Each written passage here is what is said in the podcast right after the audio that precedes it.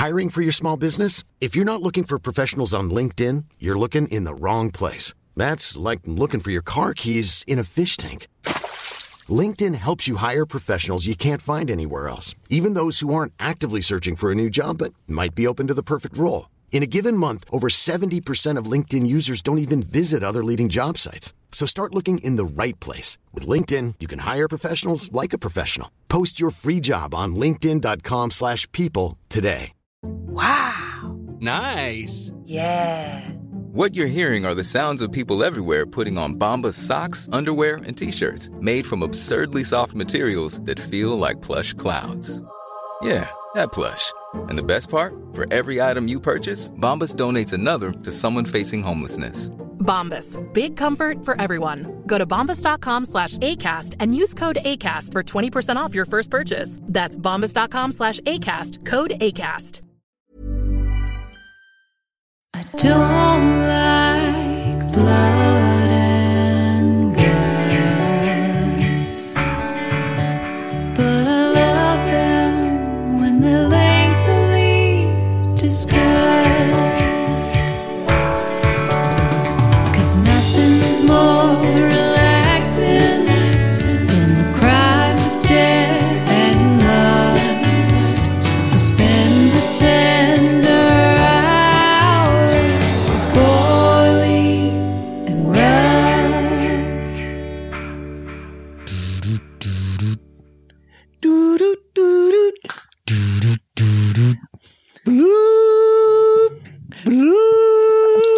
Jaws, Jaws, Jaws of the jungle, friend to you and me. Wait, Jaws, Jaws, Jaws of the ocean, enemy to you and me. Look, the point is, sh- the Shark Weeks are here. The Shark Weeks are here, Gourley. oh my god! Whew. this is very um uh well it's like going to the beach and Yeah. and and you're gonna we're gonna dip our toes in the water and uh the sharks are the movies With this whole podcast we're recording, Paul and I are floating on a piece of the orca mast, just dog paddling back to the to land. Yeah while birds kind of come down on the water to eat blown up shark bits and all this podcasting equipment is in uh, plastic bags with rubber bands around. it. yes If it sounds weird, that's why. Gourley you're referencing the very end of uh, Jaws right now That's right. and it did You've seen it? Uh, once or twice. Okay. Uh, oh, I think I've seen Jaws four once or twice, but maybe this is the first time I saw it. Um, I uh, only because it, I just recalled it. Uh, when you were a youngin and you Mhm. watched Jaws at the end, you know when they're swimming away, Yeah. Richard Dreyfuss and Roy Scheider together, and then they dissolve to the shot of the beach. Yeah. Did your little, like mine, childhood heart wish and hope that you were going to see the two of them come up on the beach at the end? Oh no, I never thought about that. But now that you mention it, I feel I do feel a little robbed. Yeah, I I, uh, I was curious when I was watching it. I was like, how many other idiots thought this movie's going to end with the two of them just like showing up on the beach? Well, I can probably out idiot you because when I see that final shot of them paddling away, I'm I'm completely reminded of the end of Popeye and the credits of Popeye where Bluto's just swimming away from camera as well. And it's like a Oh. very similar shot from the same kind of era. yeah, Robert Altman's got his fingerprints all over Jaws. Yeah, no kidding. Yeah, just the whole thing. Because there's also a big giant octopus in that, but you feel like they probably thought shark first and then went, well, we can't. yeah, but I mean, a ripoff of ripoffs. I mean, Jaws has been. This is how successful a movie this was. It's been ripped off in every possible way. I know, even kind of like by Peter Benchley himself with the deep, and you know, Yeah. yeah, he he just really got in a niche, I guess. But you know who didn't? Got to give credit where credit's due. Our boy Spielberg. Our boy Spielberg, he ain't going back there. He never even he didn't even go back to the water, but he didn't really even go back to the thrills until like Jurassic Park. He waited. Is that right? I mean, there's thrills, of course, in an Indiana Jones Yeah. movie, but I wouldn't put that as like suspense, thriller, dread, Yeah. fear based. Those are thrills. He he's never gone back to chills. Yes, Chills. he's done action thrillers, Yeah. but not scary chillers. Whoa. until uh, Jurassic Park. So even he had the restraint of being like, I can't. Not Hollywood though. He's he's done deep sea monsters. He's done old timey land monsters. Hello, I'm a uh, uh, uh, dinosaur. Creatures from the from the from the stars. That's right. Yeah. Many creatures from the stars. Wow. Well, by God, if and I mean by the God in heaven above. Yes. This is with Gourley and Rust. Yes. If you're just joining us because maybe you haven't been a slasher person, Right. maybe you're just a shark, a splasher. a splasher. Oh my God. There's the slasher genre, and then there's the splasher I genre. love it. I love it. This is Shark Weeks of with Gourley and Rust, just so you can put a name to the voice. I'm Matt Gourley. And I'm Paul Rust. Yeah. And Gourley, this started, this podcast started. We were like, let's talk about the Friday the 13th movies. Then we said, hey, let's talk about those Halloween movies.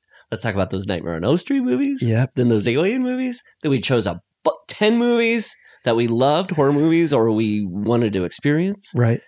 And then now we're here with Jaws, and I am like so excited. I am too. I am too. And if you are interested in any of those past, Mhm. uh, many of them are on our free feed, though uh, many of them will be not at this point. Like, for instance, probably the Friday the third. I mean, sorry, par- probably the uh, Nightmare on Elm Street are just on the Patreon. But if that doesn't entice you to become what's called a trustee, a member of our Patreon Mhm. society cult, uh, y- you you can get feature length commentaries. You can get mailbag episodes. We just recorded what I considered to be one of the most fun episodes I've ever done with you. Oh, what a blast that was. It's the Cozy Tournament Championship of which of the 49 films we've covered prior to these shark films is the coziest film yet. And that's only on Patreon. And and yes, and that's because we like to think of ourselves as the coziest horror podcast on the net.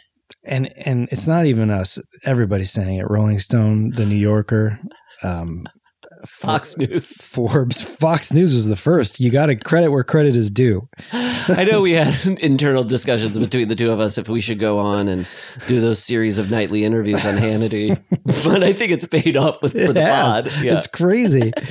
and he loves. Well, he's more of a Texas Chainsaw guy. Yeah, Yeah, I mean that yeah. that checks. So you can get that. You can get uh, episodes a week early without ads. Uh, you can join the Discord, which is a discussion forum community with all the wonderful trustees. Mhm. Check it out. You can get merchandise. All of that's available on the show notes of this episode of the podcast. But if you just want to hear it, it's patreon.com slash with Gourley and Rust. And there, our business is out of the way. That's good. Well, and with that Discord, uh, Gourley, would you say that's more of a community or a club? What What do you think it gets? Would, would- If somebody goes to the Discord, are they joining a community? Or are they joining a club? Either one's great. It's kind of both. And I have to say, Mhm. now I was there in the early days setting it up and I check in on there. One yeah, usually when I'm like editing an episode and putting it together, I'll kind of pop on there and say hi. Like a dad uh, at a sleepover. And it feels like a dad at a sleepover because this group of trustees, and there are a lot of them, have developed a language of their own that even I now am not privy to. So which is not to dissuade anybody getting involved. They are so welcoming and you will quickly learn it. But I they're they're running that place. so it's like you come back upstairs and say to Amanda, "What's twerking? Yeah, and then I she the- shows me. What's planking?" oh my gosh, I've been planking and twerking all along. It's ruined my 2014. Oh, so there's all that. yeah. And then and then that brings us to what was my dear friend Paul's idea, and that is a summer series of shark movies that when you suggested that just seemed like a no-brainer to me. Well, thank you, but uh, you were you, you called it Shark Weeks, uh, which I love. Shark Weeks. Eat your heart out, Discovery Channel. Yeah. Way to keep it singular, doofuses. doofuses. But what I also love about it, we haven't talked about a franchise uh, since um, Alien. Oh, that's right. Uh, loved that 10 movie break we took. It Yeah. was uh, just a beautiful vacation. Yeah. But um, I- I'm just excited to also talk about this Jaws, first of all, masterpiece Yeah. of masterpieces. Mhm. But then um, this franchise, I think, is kind of like sort of a perfectly built franchise of just like the masterpiece first, the pretty good but Kind of weird, fun. Yeah. yeah, fun, Yeah. third shit show, fourth shit, shit, shit, shit. I mean, it it really is going to give a, a bevy of um, gifts. Yeah, I agree. And the way this is going to go is we'll do this weekly, and it's Jaws one through four, the first four weeks. Mm-hmm. Then we're doing, uh, I believe, Open Water. Yes, and then which I haven't seen, so I'm very excited to see. yeah, it. yeah. and I haven't either. And Oh, um, go ahead. No, no, no. Well, I thought you were talking about the other one that I haven't seen, the big, the Samuel Jackson. Yes, Yes. and I have seen that one, and that is um, Deep Blue Sea. Yes. And then, speaking of being a trustee, you might as well join because then you get to vote on what the seventh film in our summer Shark Week season is. And I think we narrowed it down to The Shallows, forty-seven meters down. Uh huh. Did we? Yeah, I what think did we so. Yeah, yeah, yeah. And, uh, And wasn't there something else? uh, the Meg. uh, multiple seasons of Shark Tank. I think is the the last one. So I hope they don't choose that because that's just it, the the workload is Yeah. harder. Yeah. Because what was it? Six seasons of Shark Tank? Oh Tank. my God! I don't know. I don't know. Um, but yeah, it's uh, uh, we're- I'm excited for people to join us on this big boat ride. Yeah, and if you are just joining us, this is uh, an easy listening podcast, and uh, the episodes do go on at length. The episodes Yeah, do go on at length, and so if that's not your thing, you are fully understood as a person, and probably, uh, you know. Uh, congratulations, you've got priorities. If not, you're in the right if they're place. on a boat right now, they can just, if they want to, they can put on their life jacket and just jump over if Yeah. they want to and swim back to shore. That's right. Yeah. And if you decide to stick around, and you can leave at any time, you know that, Yes. right? If you decide to stick around, welcome. yes, welcome, welcome, welcome. Uh, so Gourley, let's talk. I mean, we, we y- yesterday we recorded an episode, Yeah. but we talked about it. Uh, this is going to be very difficult for me not to make this episode about Jaws just a love fest. I don't know if I have a a ding dang darn uh, negative word to say about it. I'd be hard pressed to find one, and I'm. I, I. Why should we? Yeah, if that's it's not fine. there. If Yeah. it's not there, we're not going to invent them from whole cloth. Right, right. It's like if somebody went on a on a date with uh, Cary Grant, and then afterwards was like, his story went on about a minute too long. It's like, uh, you were having dinner with Mr. Romance. And his story was one minute long. Are you kidding me? I love Cary Grant's minute long stories. It's just nice. You could you buy them at the bookstore, and you could just sit down and read one. And The Minuteer, Cary Grant. yes, yes. But uh, Gourley, uh, talk to me. What Yeah. what's your history, experience, life with Jaws? Well, I have an interesting experience with Jaws because I was born two years before this movie came out. So, but I feel like I remember the advent of Jaws, which can't be possible because I would have been two years old. So, but Jaws was just always in my consciousness because it was, you know, they call it the first blockbuster. We talked about this on the Cozy Cast that um, I won that no one was calling that it that at the time, but it was a sensation. And so if you went swimming at somebody's pool, you played Jaws, you referenced Jaws. If you ever went into a lake or the ocean, it's all you talked about. And it was such a part of my consciousness. And I've seen the movie over and over throughout my life. But I, when I sat down to watch it last night, I realized I don't think I've sat down to watch this from beginning to end in decades. Oh, right on. I've just so under like known it. It's so deep in the references. I did an episode of I was there too. So I went on a vacation to Cape Cod with Amanda and we stayed with our friends, but then we went on a little splinter vacation to Martha's Vineyard and I talked to a guy in the movie and I saw all the locations and did a whole on location episode of I was there too where we just like Wow. dug into Jaws. Yeah. Who did you talk to? Who was the guy? That's the crazy part. I can't remember. it was He was one of the kids. I don't Oh. know if he was one of Brody's kids or not. I think he was actually. I want to say he was. This is so stupid because some listeners going to go like have listened to this and know better than I, and this is horrible. but I I think he was the brother of the um. What's the the woman that loses her son? Kin- Oh, uh, yes. Crinston, Kr- Kernston, Yeah, Kin- uh-huh. something like that. Kin- Kurtner, Kin- yeah.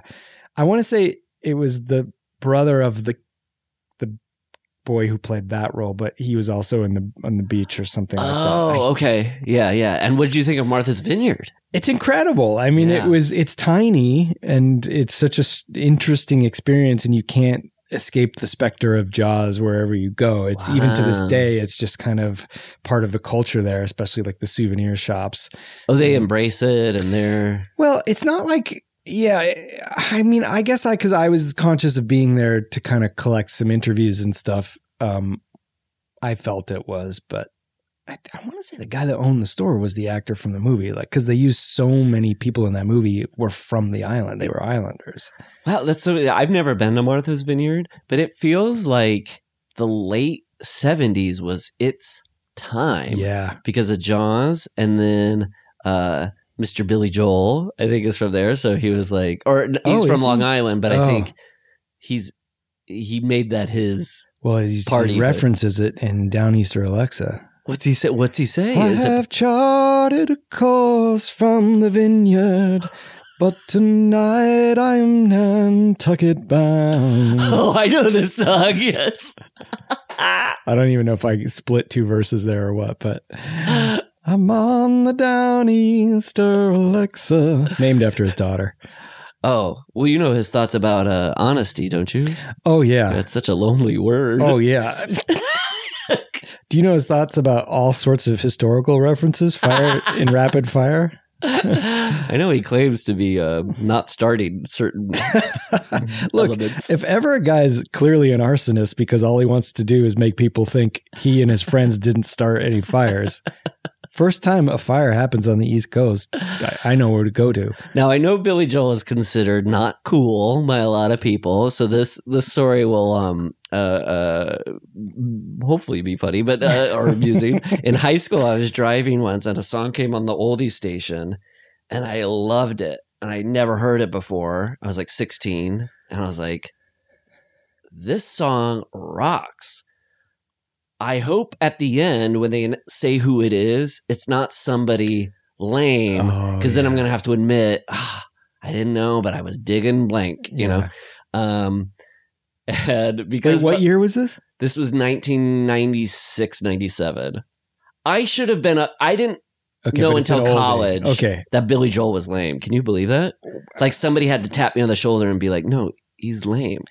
It was during the no Elton one's John- ever tapped me on the shoulder and told me that. I understand that that's part of the social consciousness, but no one has personally notified me of that, so I'm choosing not good. not I to think you understand. should. that. Yeah. I mean, Except all- for I go walking in my sleep in Yeah. the river of dreams. You knew that was cornball. Yeah. Yeah, yeah, yeah. Sorry, go ahead. Well, the song ended, and uh, they were like, "That was Billy Joel with "You May Be Right," and I was like, "Phew, it's cool." Okay. Fine fine if Billy Joel isn't cool. That song is the dork corny. No, it's cool.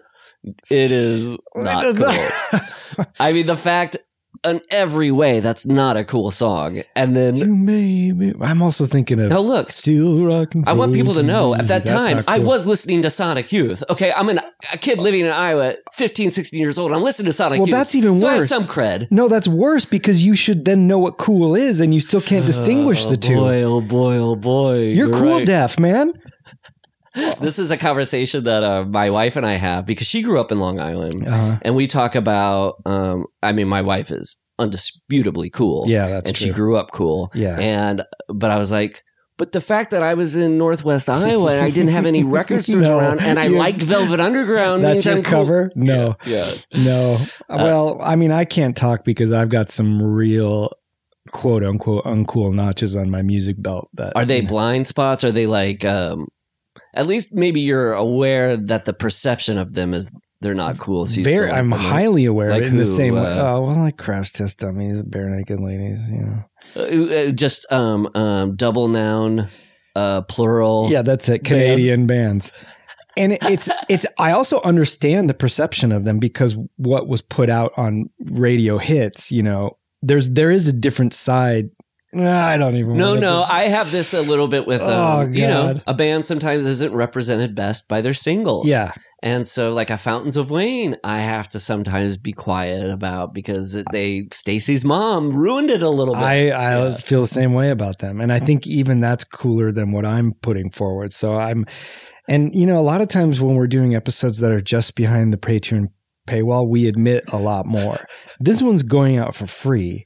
I know, and it's our Jaws episode, so there's going to be people who are new to it, and right now they're like, "Hold on, Yeah. these guys, Billy Joel and Barenaked Ladies, are cool." Does that mean that Jaws isn't cool? oh my god. well, let me to bring it back to Jaws. Let me say with with Jaws and its coolness, Yeah. I think Jaws is like one of the rare, special, special movies where, as it's aging, Mm, it's getting like it already got mad respect when it first came out. yeah. I just feel like exponentially every decade, the Jaws love gets greater and greater and greater. And I think with good reason too. And Yes. the craziest part about that is the the myth, not even the myth, just the history of it being such a troubled production. And it just goes to show that troubled productions of the past are not the same as troubled productions of the present. You know, like yeah, a troubled production of the past maybe two decades often does mean like it's really going to be bad, with the exception of maybe like Rogue One or something. I don't yeah. know, but Rogue One like, was like the first time that sort of in a while that that broke the back of the bad production means bad movie. Yeah. or troubled production means bad movie. yeah, but like Star Wars was very troubled, Jaws was very troubled, Yeah. and you know at the time they're making it, and you can, I can just feel the the hole in the middle of their chest going like this movie's Yeah. sinking. It's a runaway train.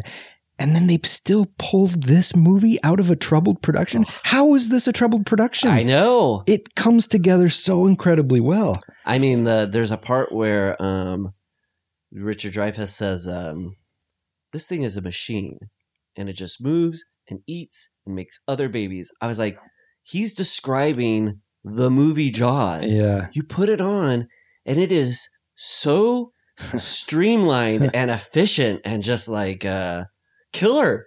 Oh my god! It's just like uh, and then the it makes other babies is like the sequels. Yeah. It's like all this thing wants to do is just be a movie, movie, movie, and make more movies and Uh. entertain you. Um, but yeah, the uh, uh, I Yeah, I think your it's history? just cool that it's like it can be. Oh, sorry, but I was just gonna say I think it's cool that like most movies kind of lose their muscle a little bit as Yeah. they age, and I could be wrong, but I feel like you could still show this to an eight year old and they would like lose their minds. I agree, and I think there's something about it that the mo- the movie making hasn't aged. The movie, the time has aged, so it Mm. does feel like a period piece now, and it would especially to Mm. someone younger. But it's it's still a good movie. Like there's no cracks in the movie. It's just Right? it's just older.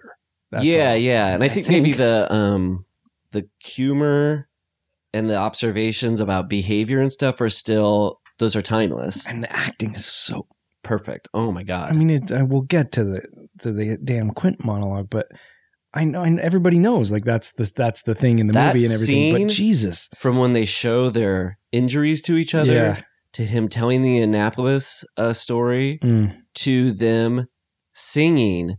That's all one scene, and it's like just uh, the best scene in the movie, the best scene of any movie. It's really, and what I was marveling about it was just like I was like I felt five intense feelings that were all different from each other in that scene. Oh, and I also love how in that scene, um, Quint.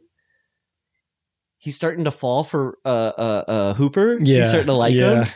But the way he's showing that he likes him is by looking over at Brody I and kind of being like, you get a what, what about this guy over Yeah, here?" I know. It's the best. It's so good, and and that scene has that feeling of that a little bit of that loose '70s kind of yes. not quite improvisation, but just that just real naturalism. But it's not that indulgent kind. It's still helmed by a director who's who's Mhm. kind of keeping it tight. One thing before we even get into this film, it's it, historically inaccurate because the sinking of the U.S. Indianapolis went down on July 30th. But in the movie, Quint Oh. says it's June 29th, which is the day we're recording this. Whoa, that's a little weird. June the 29th. Yeah, that it. Oh God, the way it ends with him going, "We delivered the bomb." Anyway, we delivered the bomb. His delivery like, on that. That's okay. It was all worth it. Yeah. because oh my up. god. For however many of us die, don't worry, many more will die. Jesus. But that's I got all the chills here with that June 29th tidbit. yeah, but I wonder why they got the date wrong. Because I, you know, I know a little bit of the history. I actually don't know a ton about Jaws. I did that episode, and I did. I've read some things about it, but I feel like you'll probably really know a lot more about this stuff than I will. But I was watching the John Milius documentary a couple Oh, weeks ago, and they they talk about how Spielberg calls him up and he's like, I, I need something here for this scene. And Milius on the phone basically just dictates a three page speech for Quint. And Spielberg gave it to Robert Shaw, and Shaw's like, This is brilliant. I love it, but I can't memorize that. So he, he himself, Shaw, edited it down to about a page. Oh, I forgot about this in the Yeah. Milius doc. Oh, so it was like a a true kind of collaboration yeah. between I- everybody. Yeah. The thing I remember from that Milius documentary that was very moving was um, uh, Spielberg's talking about how John Milius can't talk anymore because he's Yeah. gotten ill, and he chokes up, and he's kind of like I know. the fact that John Milius can't talk because he's got such a gift for Yeah. gab. and in in many ways like uh polarizing gab too, Yeah, he's yeah. a very polarizing figure but i think he has improved but he's still alive That's good. Yeah. That makes me happy. Yeah. Uh, um, real, uh, this kind of all comes together a little bit. I, um, uh, there's a, a comedian, writer, um, uh, based in LA who's really funny, very talented, Evan Susser. Uh, he makes some appearances on the Doughboys podcast. He looks a, a lot like John Milius. Oh wow. And and um i said to him we were uh we were out, a group of us was out having drinks. And i said to to uh, evan i was like hey i don't know if anybody told you you have like a striking resemblance to john milius. And he was like you know only one other person has told me that carl gottlieb oh my god the writer for Jaws. why was he hanging out with carl gottlieb He's a screen. Uh, uh, uh, Evan's a screenwriter, so maybe he just found himself with some screenwriters one day, and Oh my uh, I love that Carl Gottlieb yeah who you know has to probably share some credit with John Milius for Jaws. Was Oh, like, I'm hey, sure. you look like my buddy, uh, Yeah. John, John Milius. um, but the, the the thing you were saying about the troubled production history, Yeah. it did make me think. I hadn't thought about it, but where you were like, oh, it would lead to the story was troubled production, great movie, and then that's sort of changed. Um, you know, Heaven's Gate. People partly are like, um, when Michael Cimino made that movie and it's such a troubled history and then was a huge bomb, uh, uh, people said the studio started using that as an example of uh, we t- tourists are out of control. uh, We're giving them too much money and too much time. We got to take it back. And in a way, Cimino kind of blew it for people because now it's like when your sibling stays out until 6 a.m. yeah You're like, okay, all of you have to go home at 8 p.m. now. I was like, Right. what? Uh, but he, um, I wonder partly, and then Ishtar was like, wasn't that much of a troubled history. Um, the head of Columbia didn't like Warren Beatty. And so I think there's something to once studios started taking control from filmmakers in the 80s, troubled his troubled production histories became how studios could win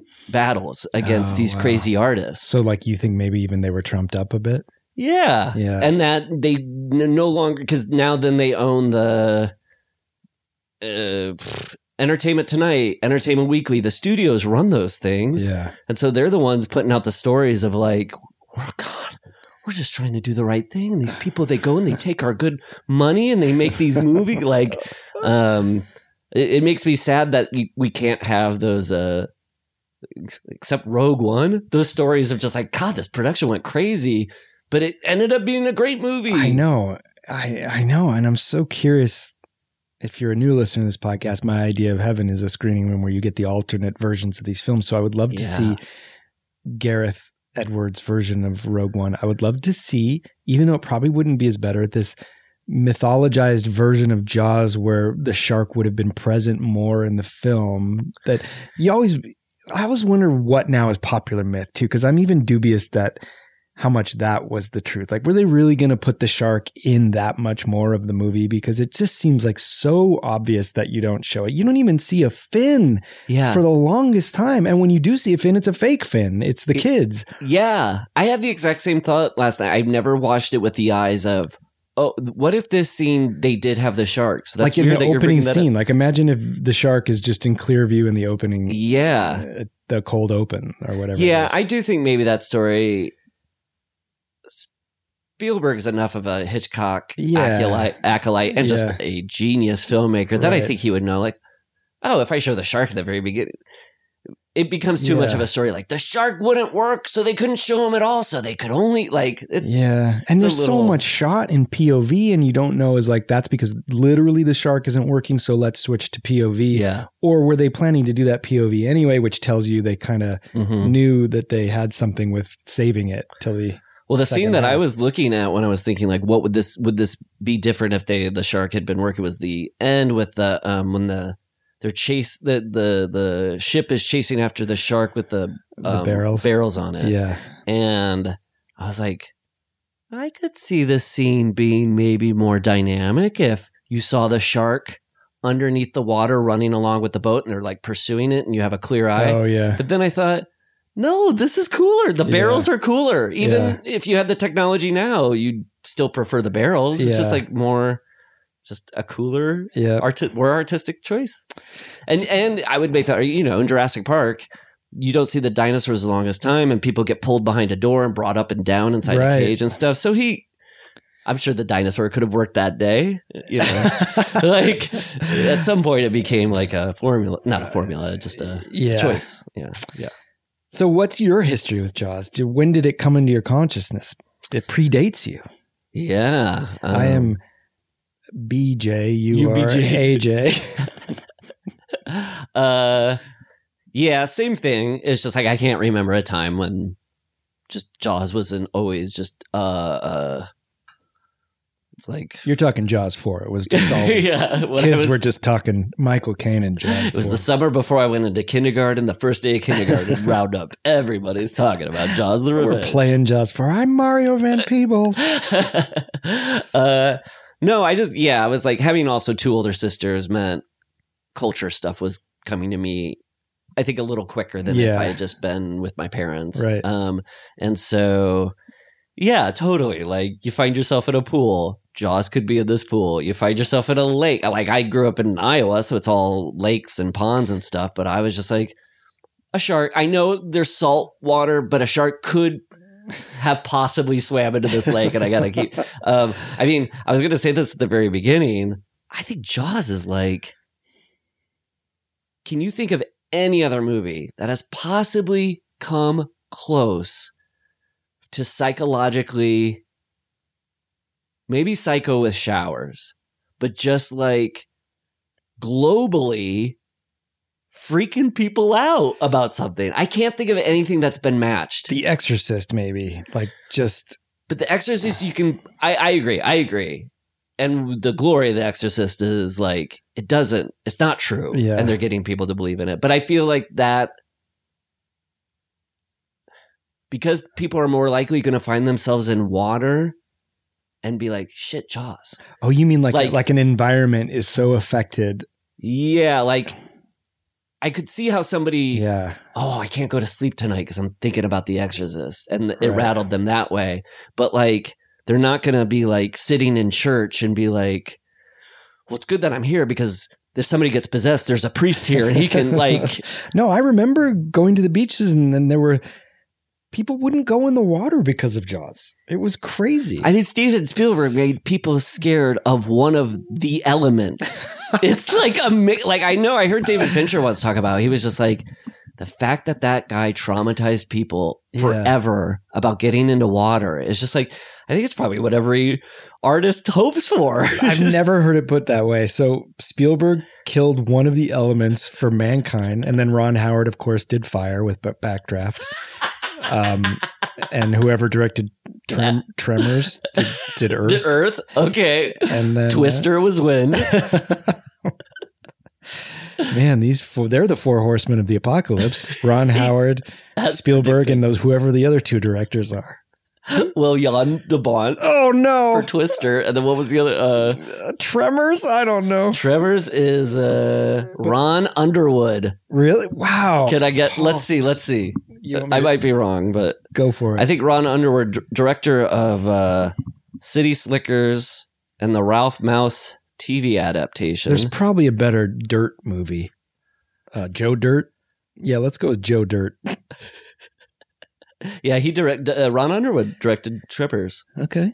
Um, yeah, Joe Dirt, I think is the good Earth. Uh, gosh, I still haven't answered your question though, Gourley. I'm sorry. So, uh, yeah, we just got grew up time. grew up watching it. Probably first time I saw it was like on TBS or TNT and edited and stuff. But uh, On that note, real quick, I remember Jaws was a huge network television kind of like like Wizard of Oz was once a year on TV. I remember Jaws was an event and it would be on TV regularly enough that it would be like Jaws is on tonight. Oh my god, you know, pre VHS Yeah. and everything. Yeah. do you think it was like um uh uh uh, uh was it one of those? Ver- I I was reading online. Did, was there was that a version where they added scenes and stuff? Because that can also make It a might be like TV Halloween movie. or something. Yeah, it feels like it. I know they certainly had to, you know, temp- temper some of the like. I would. I didn't remember, and maybe it's because I'm watching a 4K version now. How kind of like the nudity you can see in that opening scene, like right out of the bat and the water. You know? Yeah.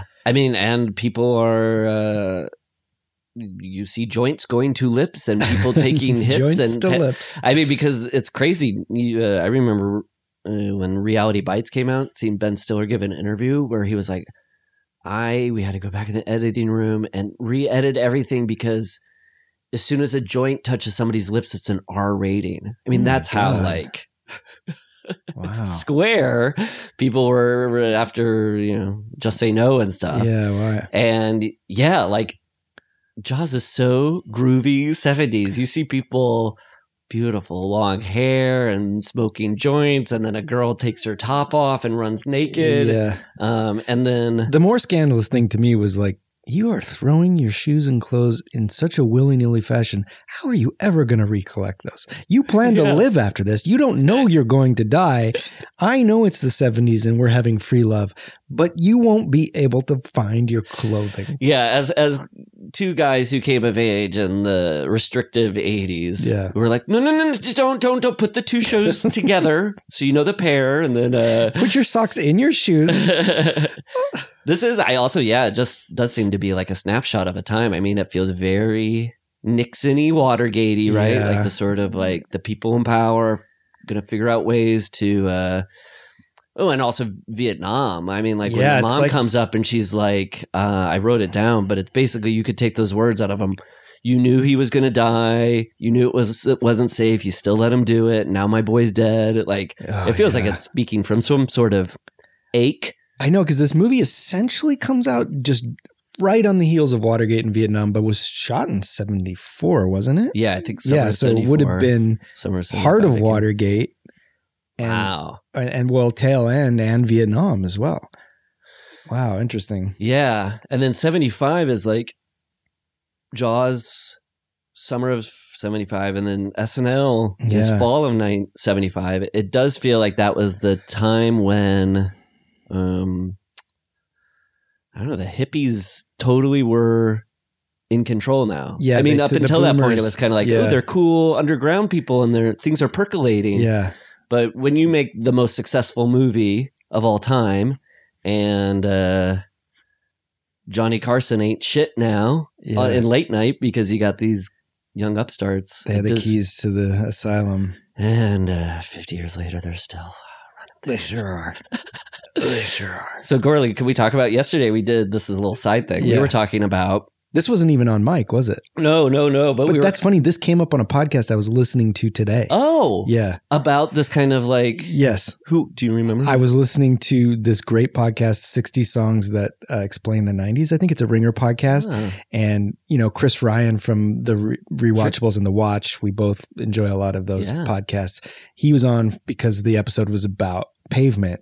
And they were talking about how people of a certain generation, which for us is mostly just Generation X, you don't you don't you don't uh, how do you even art- see i can't even articulate it. That's the problem. The uh uh well it- the the thing we were saying yesterday was just sort of like um uh in the same way that maybe people are sort of like uh Joe Biden, Nancy Pelosi step aside there's Yeah. young passionate people who are ready to they're passionate about change let them have the time um we were sort of saying like that kind of like uh I don't know the word for it. The hogging the ball.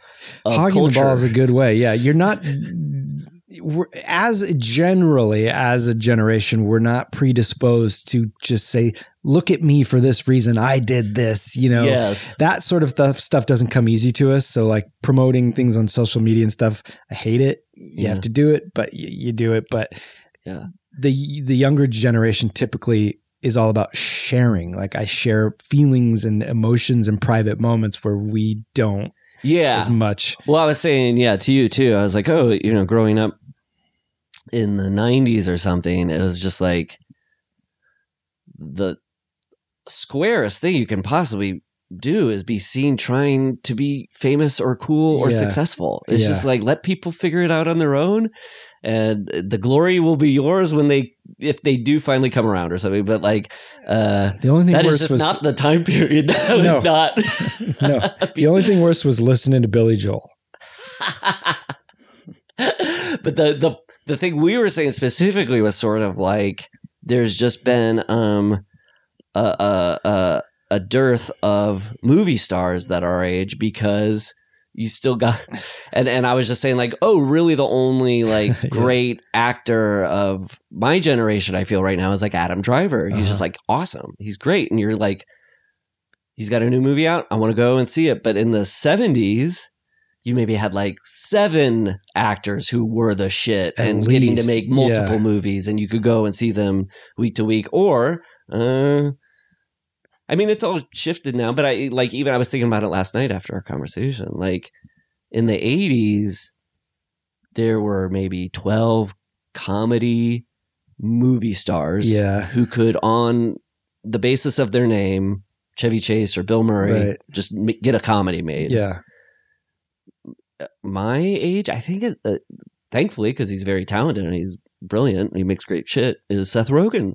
Like, I Yeah. can't think of anybody my age who his name alone could get a comedy feature greenlit. Uh, yeah. right? I'm out myself. I know. and thank God. I mean, he does. He seems to love movies, and he makes movies that are actually movie movies. So Yeah. it's nice that it's not somebody who sucks. But But he seems to have even slowed down and shifted and diversified, and he isn't doing them like he used to. right, it's not like a movie per year or two movies per year, which is Yeah. maybe the schedule that uh, yeah, like a Chevy Chase had in the Yeah. eighties. But uh, that's to say, I guess, like, um, I mean, uh, now it's, I guess, with movies, it's sort of like the argument people would make now is like, oh, they're all, well, they're trying to be Jaws and not enough, uh, whatever, uh, Blume in Love or like a, a, a scarecrow, like a Gene Hackman, Al Pacino, Yeah. uh, down and dirty movie isn't being made. Everybody wants to make a blockbuster, but But that's what's funny is that this movie never knew it was a blockbuster because it got Right. defined after the fact. So you've got actors like Roy Scheider, you don't think of as a blockbuster actor. Mm-hmm. Robert Shaw, he really, I always think of him for some reason. I think of him because I'm so like steeped in this movie, Force 10 from Navarone, which should be the least representative film of Robert Shaw's career. He did it in late, well, late into his career. He didn't think it was very good. I adore it. And so I always think of him as one of those kind of like English actors that just was became a jobber, like just like give me the easy. uh-huh. But that's not that. He's incredible. He's Yeah. so good, and and I always forget that. Like just twelve years before this movie, is that right? Yeah, twelve Oh, years yeah. before this, he's playing like a Superman Bond henchman in From Russia with Love, like a Uber man, blonde, built, you know, built for 1963, where it just means barrel chested, like Yeah, he's not yeah, yeah. cut. But and he's like so scary and good in that movie, and I, don't know. I just No, yeah, he's I I took him for granted. I think you know. Well, then what you were saying too of like that these guys don't um, all look like conventional movie stuff. You know, Yeah. like the the three aren't necessarily matinee types that you yeah, would see at the center that's a of very. 70s thing. Yeah, I was gonna say the '70s stuff. Uh, you know, you we started it by saying jokingly that Robert Altman was, or not semi jokingly that, but I like. I remember after watching a bunch of Altman in like the '90s, and then going back and rewatching Jaws, I was like, "Oh my god, this is such a Altman-y Mm, there are a It lot of really scenes where there's like people talking over each other Yeah. and interrupting. And you're having to kind of pick who's you're listening to. Like that big Yeah. scene where the town comes in and is all talking over. I was like, oh, this feels so Altman. so And then, um, but yeah, that the actors look like real people, and then that the movie is, um, it's like handheld and stuff. It feels like a, uh, I think, I don't think there's one like, uh, locked. lockdown scene. Like, it, it- I think it's all handheld. Yeah. Interesting. Uh, I'm probably wrong because, I mean, lockdown, lockdown, because like there's parts where people are running, um, and the camera's tracking, but Yeah. that's still movement. Yeah, and So there's like not- locked on a boat that's like alongside another boat, basically. Right. But still, I see what you mean. And I guess even the fact that maybe what I'm not precisely saying is like not handheld, but the camera's always in movement. Yeah. And it's not like a, um, it feels, what it just feels like is like a, yeah, Spielberg was tapped into what 70s movies were doing and like the stuff that was great about him. And then just kind of applying it to real deal, just old fashioned movie making. Yeah. And, and uh, I mean, I, uh, there's so many just amazing um like just that opening part when not the first first shot of the water going uh the POV of the shark but then Mhm. when they cut to the campfire Mhm. like you could just look at that it's so perfectly executed that it's invisible but you just like somebody has to cue each thing happening as the camera's going by and everybody's just hitting their marks perfectly like that couple that starts like open mouth kissing in silhouette in front of the fire And I was thinking about that, how they had to probably like make sure we don't see the silhouette of a tongue because that's going to take you out of it a little Yeah. too much. But you're also kind of looking for that because Yeah, it's yeah. perfectly backlit. yes But you you saying it's invisible feels so right because it it's that Spielberg type of shot where you're getting almost like a linear storyboard unfolding Mm-hmm. at one time but it's before it became that self-aware version that's not a bad thing either just his long oneers were Yeah. just like like if you're walking down a street and there's a long mural you get a story as you see it that's cool they're Yeah. often like almost like like panels of a comic book this is less yeah cause and effect or related. It's almost more just like a just a sampling or a pastiche or something, and it's it's tame for Spielberg, but it's so nice Yeah. to see that version of Spielberg. Yeah, because there's two of those. There's like when they go on that um, ferry, and it's like the whole take is just from when the ferry starts to the other end, Oh, and it's yeah. just um, it's it, yeah, you don't notice it. It's not like one of those conscious long takes. It's because people are changing in relation to their dynamic in the scene. People are getting close up to the camera and then going back, so you get kind of like five different masters or whatever, but Yeah. they're just put in one. And then the other one is that's incredible is the argument outside the um by the vandalized billboard. That's all one long take, Oh, and people yeah. are just moving in and out and getting closer and like the fact that it looks so easy is just like and then you think about like the the yeah the elements of being on the water and the shark breaking down like we've been on sets before Gourley the simplest stuff in the world is the it's hard like just being on set for 13 hours a day yeah, and I was thinking about it yesterday. You're kind of jumping back and forth between um you're in it, you have to go in it and be creative and not have any outside critical thought and then cut. Then you have to have a conversation that's analytical. You got to go from like feeling to analysis back and forth over and over again.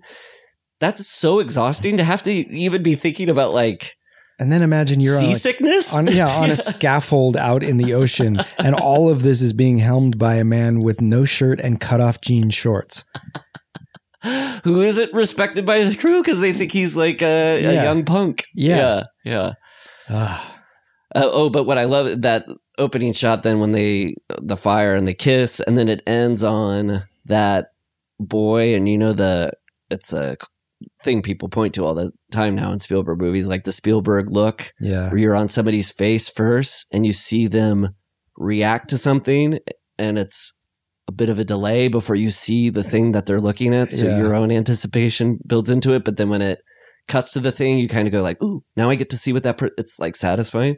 It ends on like a Spielberg look. It ends on a boy who's like got a cup and he drinks a beer and he's looking. And You're like, "Who's he looking at?" uh-huh. Then it cuts to this like beautiful girl yeah. um like that opening alone oh oh oh and uh the other side of it when jaws blows up and it just takes that like grace moment to have him in slow motion jaws sinking i was like that's why people can't just reproduce jaws.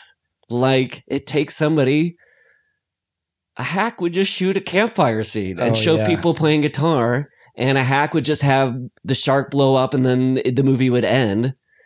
But this guy just finds like poetry and all these it's really i can't i'm gushing i'll just gush this whole thing but it's uh it's really incredible. Well, it makes you wonder why post Spielberg anybody would do any less. And I know there's plenty of people that then try to do that and then overdo it or miss the mark or something. But Yeah. it's amazing how many people don't f- fill their shots with some some life like that. I, yeah it's or, or surprising. think of it as like Even the, the classic thing of if. I turned the sound off and I was just watching it, would I be Yeah. able to kind of tell what the relationship to the characters and the story is? Yeah. yeah.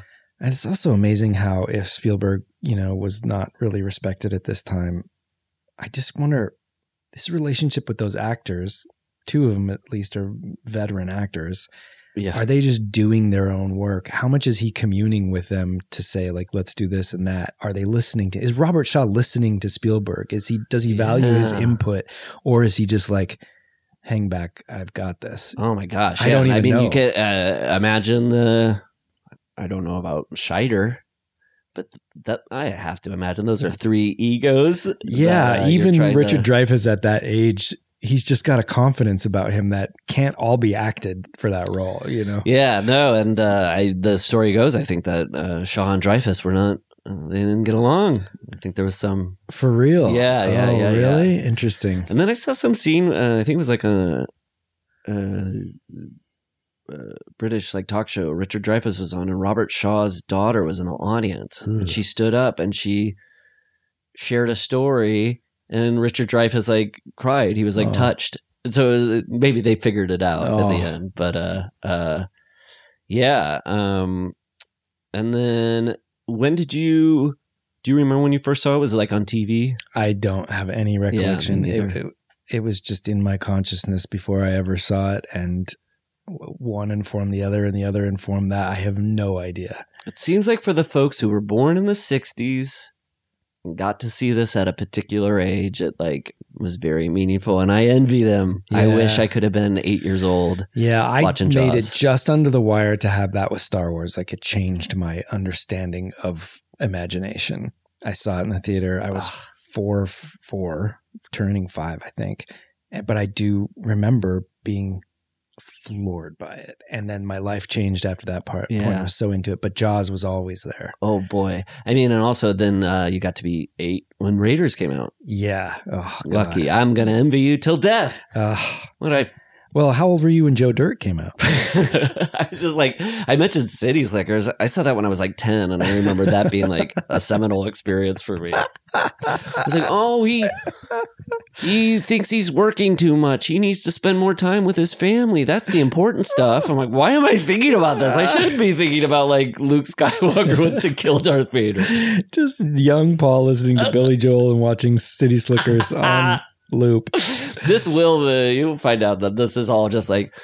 God, w- we were always in the grips of boomers. We Yeah. can't get out from the Still, yeah. I know.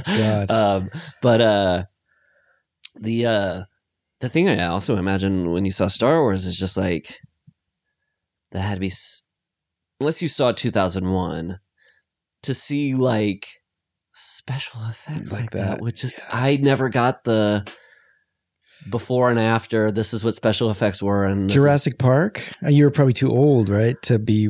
you know Jurassic Park should Odd, be my thing because I was 12 Hmm, but was never a big dinosaur kid yeah, me either. and I can tell from my friends who were born in 1984, they have a different relationship to Jurassic Park that I didn't get. That they they got they were. I mean, look, I went home after Jurassic Park and repeated all the scenes in my kitchen. Like I was pretending that I was getting chased by raptors and stuff. I like loved it. I freaked Yeah. out, but I just I know it didn't. Uh, and it still leaves me a little cold now. Yeah, I- I'm. Uh, don't get us wrong. Yeah, don't get us wrong. We know Jurassic Park is cool. There is something. how do you? it's there's just something basic about it in the characters and the plot. It's the And- character which is funny because like you're talking about Star Wars, and it's like the most basic myth characters of Campbell, but there's something about the. I don't know if it's the dialogue or something. We're gonna get a lot of I know, and we love people who love Jurassic Park. Don't Yeah. get us wrong. yeah. I think if you look at the difference between this and like Jaws, it is like a characterization thing. It's, just like yeah, people in Jaws, the characters in Jaws are a, just a little bit more human. for sure. They're really written in Jurassic Park. Like the, I think the scene that always kills me is Sam Neill with the kid, which is you know that not so cleverly hid monologue about exposition. you mean Jacob from Dream Child? Sorry, I do. Yes, exactly. Whit Hertford, the actor Whit Hertford. That's right. God damn. that scene is what's kicking off your movie, and it it always just feels written where Jaws just feels lived. Yeah, maybe it's because what feels written about it is like in oh boy, here comes the Jurassic Park stands. I can hear them already, Uh, uh, but uh. just like that they're um uh each character kind of can only be one thing. I think is made like yes, that's right. there's there's stuff in Jaws where Quint is like four different things. Same with the mayor, even because I went into this thinking, oh, the mayor's just straight up a bad guy, but no, he he has this moment where he's like, oh God, you know, and he Yeah. has racked with guilt and he's worried about being blamed, and has regret. Yeah. Yeah. And then um um Quint when he was like I was like, this is a total 70s movie thing. And maybe it's the difference. but Jurassic Park has to kind of follow screenwriting rules of like, Mm. Dr. Grant doesn't want to be a dad, but by the end, he's taking care of the kids. Exactly. It's like, okay. Yeah. Uh, the, the, with um, Jaws, it's like very 70s uh, characterization of Quint being like, we're going to take the shark back to shore and we're going to drown him on the way. and like, okay, Quint's taking care of the problem, but he doesn't want it that way. So he starts like grinding the motor so it blows up because he doesn't want Jaws. He hates that he would kill Jaws. Like yeah, that kind of like inner contradiction is just like rich character stuff that like that ain't ever in a Jurassic Uh, it's like 70s movies were just flush with that. 80s went to just pure just kind of almost comic book level entertainment, but it was crystallized and it worked. And 90s sort of feels like we're going to have both, but never quite got there. That's a huge generalization. no, I agree. There's something. It's like 70s is like moral grayness is okay. 80s black and white, and then But we understand it's a comic book. It's Yes. not like trying to say that morality is right. the real world. It's escapist. And kind of what you know i grew up in the 90s and came of age and stuff so there's a lot of the independent cinema was just like so exciting to watch at that time so i'm not crapping on all of it but i think like with the studio stuff they just they started layering on this like i'm a parent now and i care about the world shit it was just so I, I think you're right. I think that's what all the gatekeepers were. yeah. but it was a hollow kind of as long as a character has a two and a half dimensional arc where Yes. they go from schlub to wanting to be Bub. a dad. it always came to like, but at the end, don't worry, they will reproduce. yeah. or uh, you're finally going to visit your kid, your kid and your ex-wife and bring him a Tonka truck or something. like- Written Armageddon in the can. Trying to think of any blockbuster, just so I don't paint it with too much of a brush. know, a I 90s blockbuster movie that had some. It really got relegated to independent cinema having that kind of moral. It did, and part of the problem is is me with this too, because that stuff's coming along when I'm understanding a little bit more what a fully fledged movie could be. So Maybe The Fugitive was cool. Like, I feel like The Fugitive had, like, the fact that Tommy Lee Jones was sort of like, hmm, is he driven by real justice or is it just, this is the guy we're saying is the guy we got to catch and I'm going to catch him? And then the fact that Harrison Ford, you know, he's innocent, but he he's viewed as a criminal, at least gives some sort of, yeah, like, it's also not trying to do a ton. You know, it's it's just staying in its lane. It's yeah. really good action, but it's also not fantastical or science fiction. You know, Right. Not yeah. that that's a bad thing, obviously not. Yeah. It's just, yeah, what do you. Well, we figured it out. yeah, we figured it out. Uh, that's why um, Hollywood cinema is at its best now. because we figured it out for them. Uh, the uh, uh, one thing I was gonna just in in overall um, uh, thoughts about the movie. Um, the um, you know, just the, what we were saying earlier about the um, uh, um, this movie is kind of gets unfairly. Oh, the '70s movies that was a great time, and then Jaws came along, and then everybody started making shitty popcorn movies. Um, I was uh, we were talking about yesterday, and I was saying like you don't want to. What, what you just said is sort of like Jaws didn't know it was going to be a blockbuster movie, and I think it's unfair to blame a movie because it was trying to be as entertaining as possible. That yeah, that's not a bad thing. I was thinking the way it got mixed up is, uh, you know, Universal was like, uh, previously the only movies that would get released all in every theater across the country were bad movies, like exploitation movies, because it was like, we get it all out. The word of mouth will be terrible. So let's Oh. just pump it out. Like, so people see it before they hear anything about it. yeah, it. let's put it in theaters and drive-ins. Just get people to watch it and then forget about it. Interesting. And then Universal was like, maybe we could release a bunch in a bunch of theaters because then a bunch of people would go and see this awesome movie and then tell all their friends and they'd go and see it too. And then that's why after that, I think it it wasn't that like Jaws was escapist blockbuster, and then they it was, I think the specific model of we could release a movie in every theater across the country to make money. Oh, now the tail's wagging the dog what kind of movies can only be released in theaters all across the country and everybody will like them. Like Warren Beatty has said Mm. before, like when they started doing that, that meant on Friday night, a joke and a comedy had to be understood by everybody.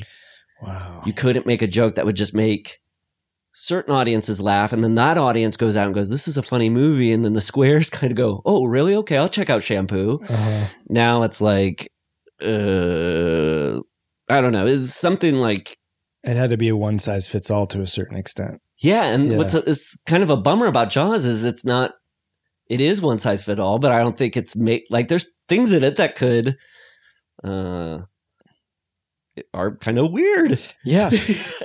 oh, what? oh my gosh oh what that was incredible. uh, what's that guy up to he should just be inserted into movies I know. every where it's possible Oh, what? Can I just say one thing really quickly? I'd like to apologize to 90s movies in a certain extent because I do watch a ton of 90s movies. Mm. I just don't like when they're always asking, certain ones of them are asking me to take things a little more seriously than they deserve to be taken. That's the thing Yeah. about 80s movies. They're always kind of like, we're all on the same ride here. But I've been watching a lot of shitty 90s movies and I really enjoy them. So, What's what's a shitty well, 90s like the movie that General's Daughter. the Presidio, which I mentioned, I think, on the last recording. Did you uh uh have you watched um I recently watched this uh Disclosure. Which one's that? That's the Michael Crichton um the adaptation of his novel um the Hey, I bet there's some times where a woman sexually harasses a man. Oh, that's right. Is this who's in this? Demi Moore and Michael Douglas. Uh, Amanda and I have watched that trailer like 40 times going, we should watch this. Then we watch the trailer. We're like, I think we've seen everything we need to see about that. it adds some like virtual reality. Jesus. Yeah.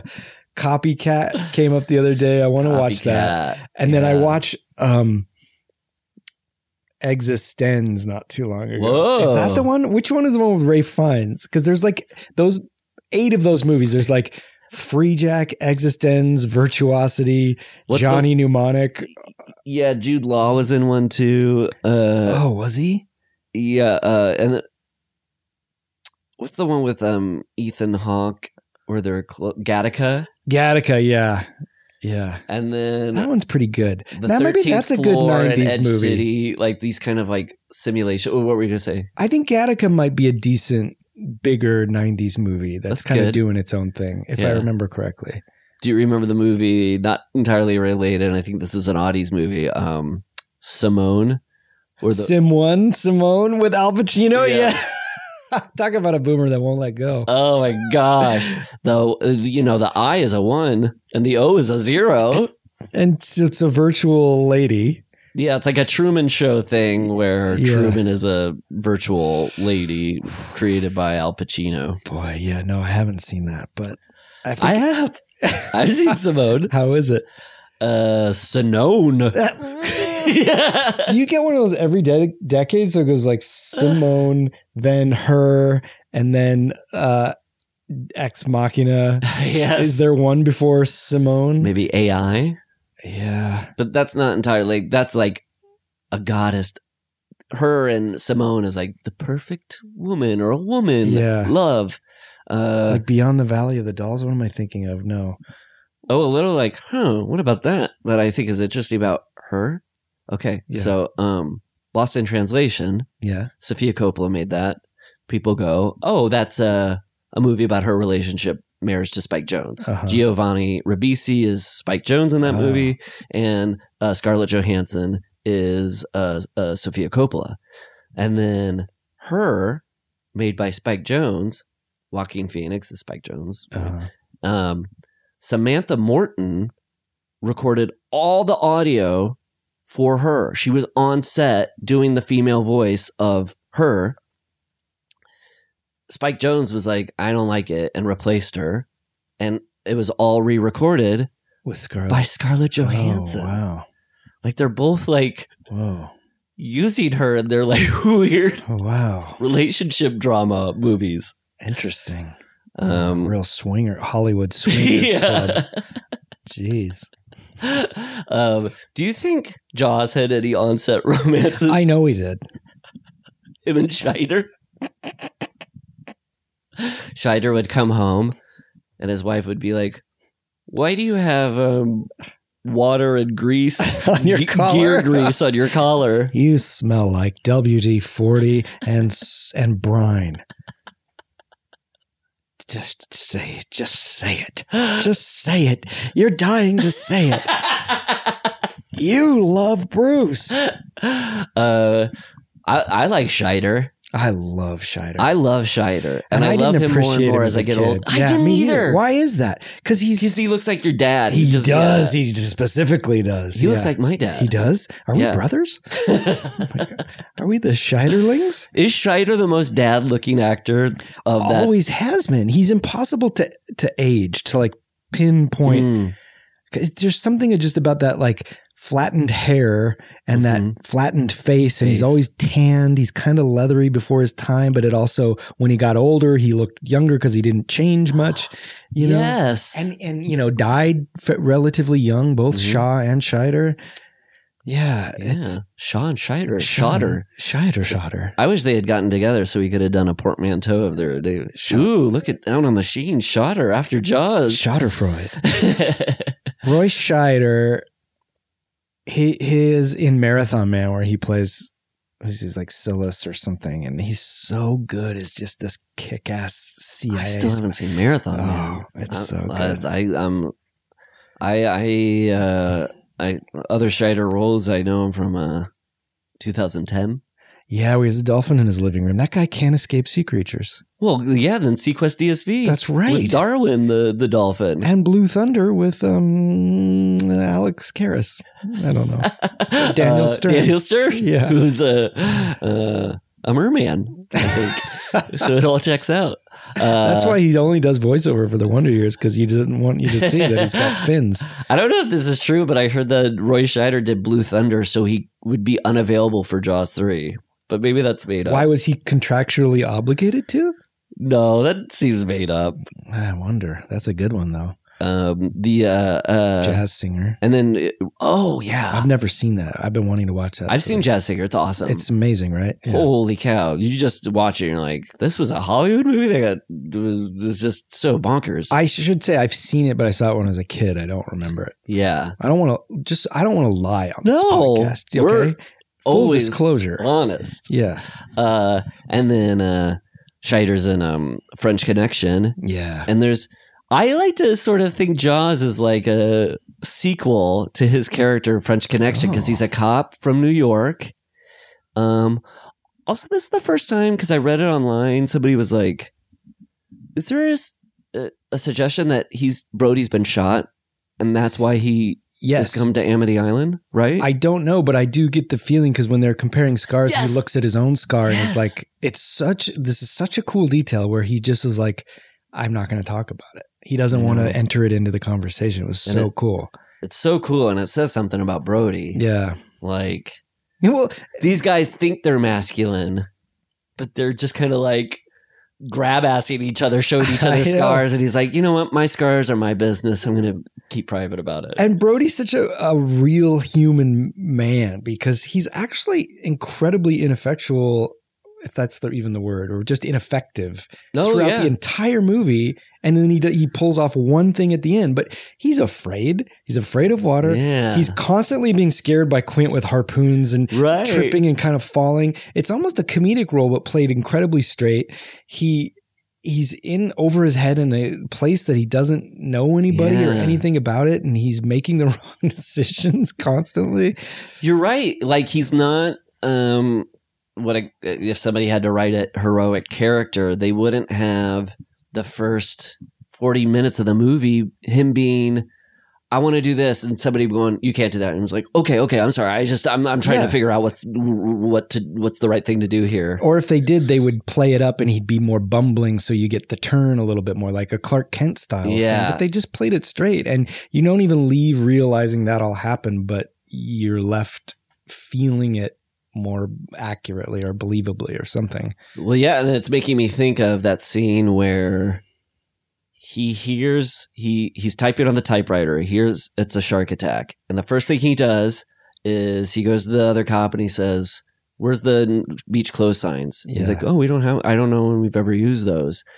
And it did. Um, I know this comparison was made a lot when we were in COVID in quarantine. The jaws of it all, Uh-huh. which is sort of like Oh, are the people in power looking out for our public health or are they looking more out for the economy but like um that scene hit me different yeah, me too. after covid Yeah. where he was like oh there's a sh- it's been a shark attack well, we got to close the beach and then somebody being like we're gonna close the beach like yeah, he was doing the most logical human Yeah. reaction thing. There's a shark in the water. Well, we got to close the beach. And then somebody be like, eh, let's pump those brakes a bit. It's like, even in that town meeting when he says we are going to close the, the beach and then the mayor goes for, for 24 hours and that was like just like the administration kind of like undercutting each other with information that they're making up on the spot yeah. Or here in California, them? how we couldn't never get like a, a, a clear, wait, we can go? No, we can't. Yeah. Who gets to? Why is that still open? Yeah. Why is a bar and a bowling alley open, but not a school? yeah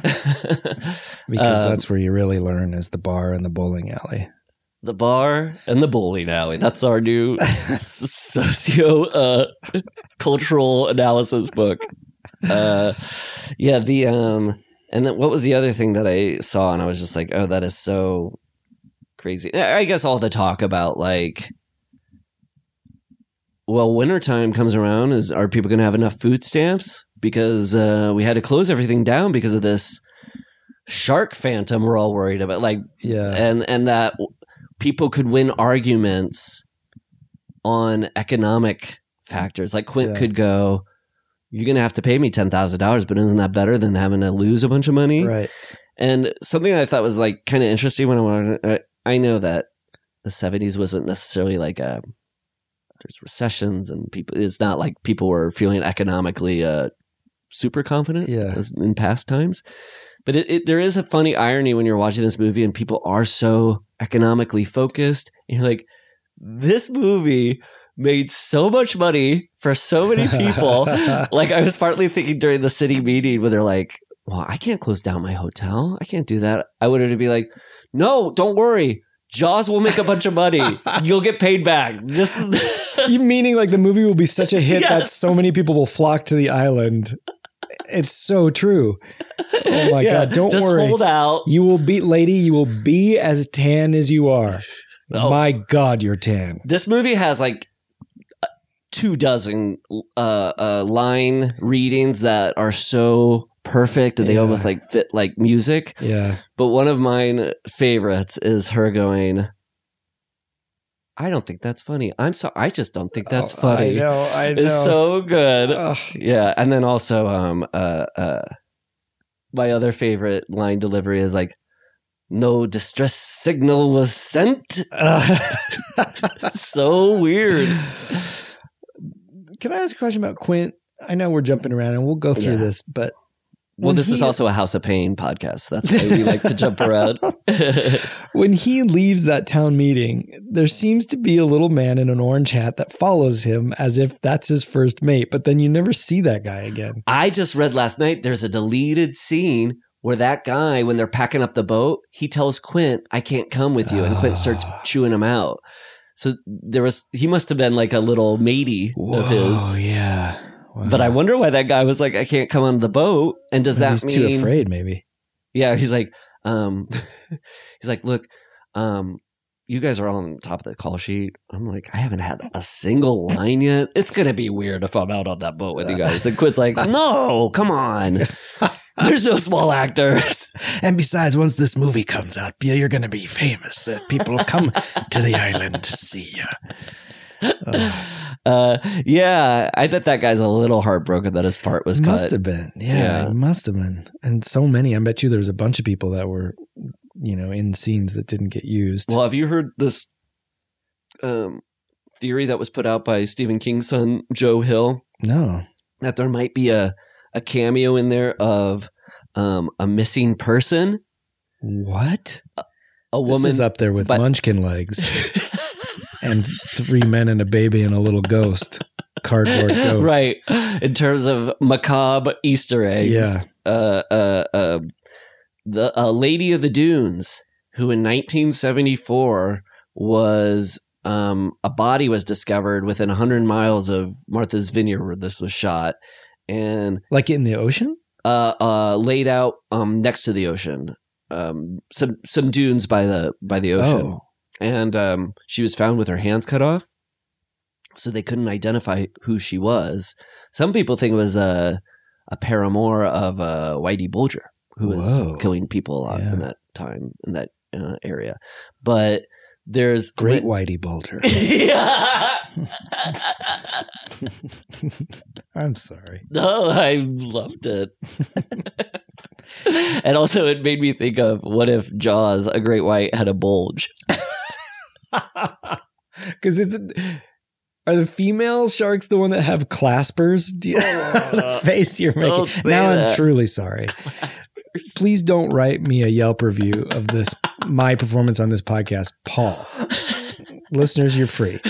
But claspers, right? Or like when sharks mate, I think it's the females have these like two lateral like bone protrusion, flesh covered bone protrusions that latch onto the male Really? and that's how they mate like they they it hooks onto them almost like a refueling thing would hook onto like a Oh, plane. Is That's that odd. right? Well, uh, you know, I think what's Jaws is is so rich in that it can be kind of any. There's a lot of metaphors you can attach to it, and shark claspers. and is shot one. claspers is one. But I do. Don't you think there's a like a a Oh, it's the- vaginal It's, a male. The male sharks have claspers. claspers? Yeah. Ugh, Ugh. gross. Yeah. It's like a predator jaw for your junk. That's its slogan. That God, was that good. the now you can write a God Yelp review. Yeah. uh, uh, I, like I think, um, sometimes Jaws is like a big, it's like a vagina. Yeah. Like Quint at the end, I see him just like this symbol of virile masculinity. Like a Jaws is female, and just a big vagina dentata. Like opens Is up. Jaws female? So where do you did you find that out in the movie? Or you mean in the metaphor? Uh, but I think in the sequel, is it revealed that I thought so too, but I didn't hear it in this movie, so I was wondering if I had that wrong. Because I know they called the shark Bruce in filming, but Right. And if even, I don't think they call the shark a she, but even if they did, that could be just sailor talk. She's uh, Yeah, coming around. yeah. Yeah. Yeah. Um, she's a brick and I'm drowning. That's a song about a shark. yeah. Ben I wrote that song, Shark. 6 a.m., day after 4th of July. Um, the, uh, Throw some clothes onto the beach.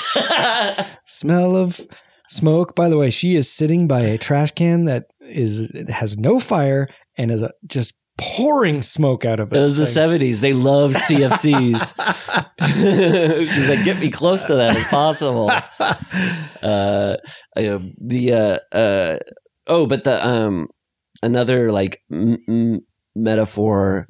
Uh, well, not necessarily a metaphor, but I think what's partly really scary about Jaws and why it works is the I'm in it, but I can't see it. Yeah, yeah, for sure. Like, Oh, yeah. imagine how scarier Halloween would be if, like, you were in a pool and Michael Myers is swimming around you. And you can't even see where he's at. Or just you know he's under the floorboards. Yes. And occasionally a little tuft of that red Michael Myers mask hair would come up through the cracks. and just like go laterally across. You're like, do I smell dog breath? Somebody been eating dog? Or just the kitchen knife comes up as a shark fin. ding, ding, ding. But it would be the Jaws theme in, in 5 4.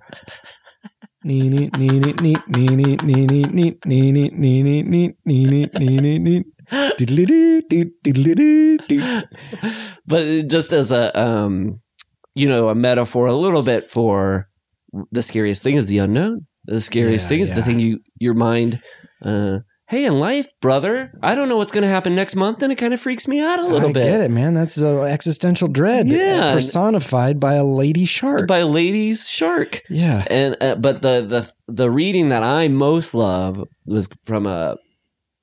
Uh, the British Film Institute does these like little slim books where they'll give a they'll let a writer. It's kind of like those thirty three and a third books about records. Oh about yeah. Oh yeah. Um, when you said slim, I didn't picture like the spine being slim, but that the front was just like half an inch. but it like still the t- the tallness of a book. So you just it was basically one word it, columns, and you just have to like get your little tweezers out. And anyway, I would like me to stop talking. You No, go, no, no. go ahead, please it's like go it's like the um, like a shrunk down Zagat's is what you were kind of imagining, like a yeah, big, yeah. yeah. Uh, it was like uh oh, Slim. The the British. Uh, Oh, the BFI book. yeah.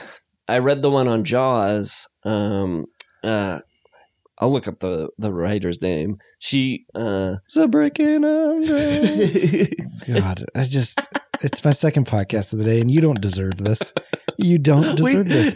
as in, we don't deserve the glory. like, what can we do in life to make sure we do deserve this? Um, but uh, the writer wrote, um, and I think it's so right on, and it's how I love to view Jaws, why it's scary. That what it's about, it's about our fear of not working and allowing ourselves to experience leisure. That, like, deep down in the back of our mind is like, if I stop working, and I just take a moment to enjoy myself, I'm going to get punished for it. There's reasons you don't do things to make yourself feel good. I have that. And what's worse is I work extra hard to earn my right to relax, which I still often can't do. Sometimes I can, and it's glorious. I think you're really good at it. As I was explaining that, I've thought, oh, Gourley's done a really good job of the like work, pleasure, life balance. I. Have I got you fooled? It just, I have to set myself up for it. Like it, it's a weird conscious effort, or someone else has to be involved. Like if Mhm. Amanda will do leisure time with me, I'm able to do it. But like sometimes I can't. And I think that's part of a great partner, right? Is Oh, the yeah. idea of like allowed um leisure. Yeah. So wait, let me get into this. So then Jaws, because this horror is happening in a destination of leisure and relaxation and something you work to attain, Yeah. the fear of it being worse than the regular life you live Yeah. is their true horror. That's so great. Oh yeah, and I guess there's also because there's also stuff about him being like, I was in the city and you could get mugged or you get killed, and so there's sort of thing of like, ooh, what if the city is actually a safer place, and when you go out into nature, nature doesn't like you. The sharks are like, yeah, get out of here, man. This is our area. Yeah. But like for me, it's more about yeah, like there's a reason it's not about a group of people out on a barge getting attacked by a shark. It is about Right. like a bunch of ugly, gross people in ugly, gross bathing suits and bodies just like falling all over each other and going out and getting eaten. Like I do kind of like the idea that it's like.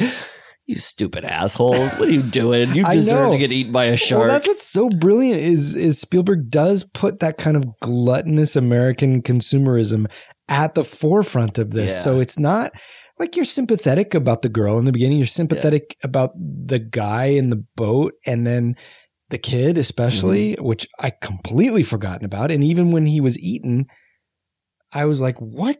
I can't remember this. And am I conflating a scene from Jaws 2 where Roy Scheider shoots at something and it's not a shark and everybody's like, you idiot?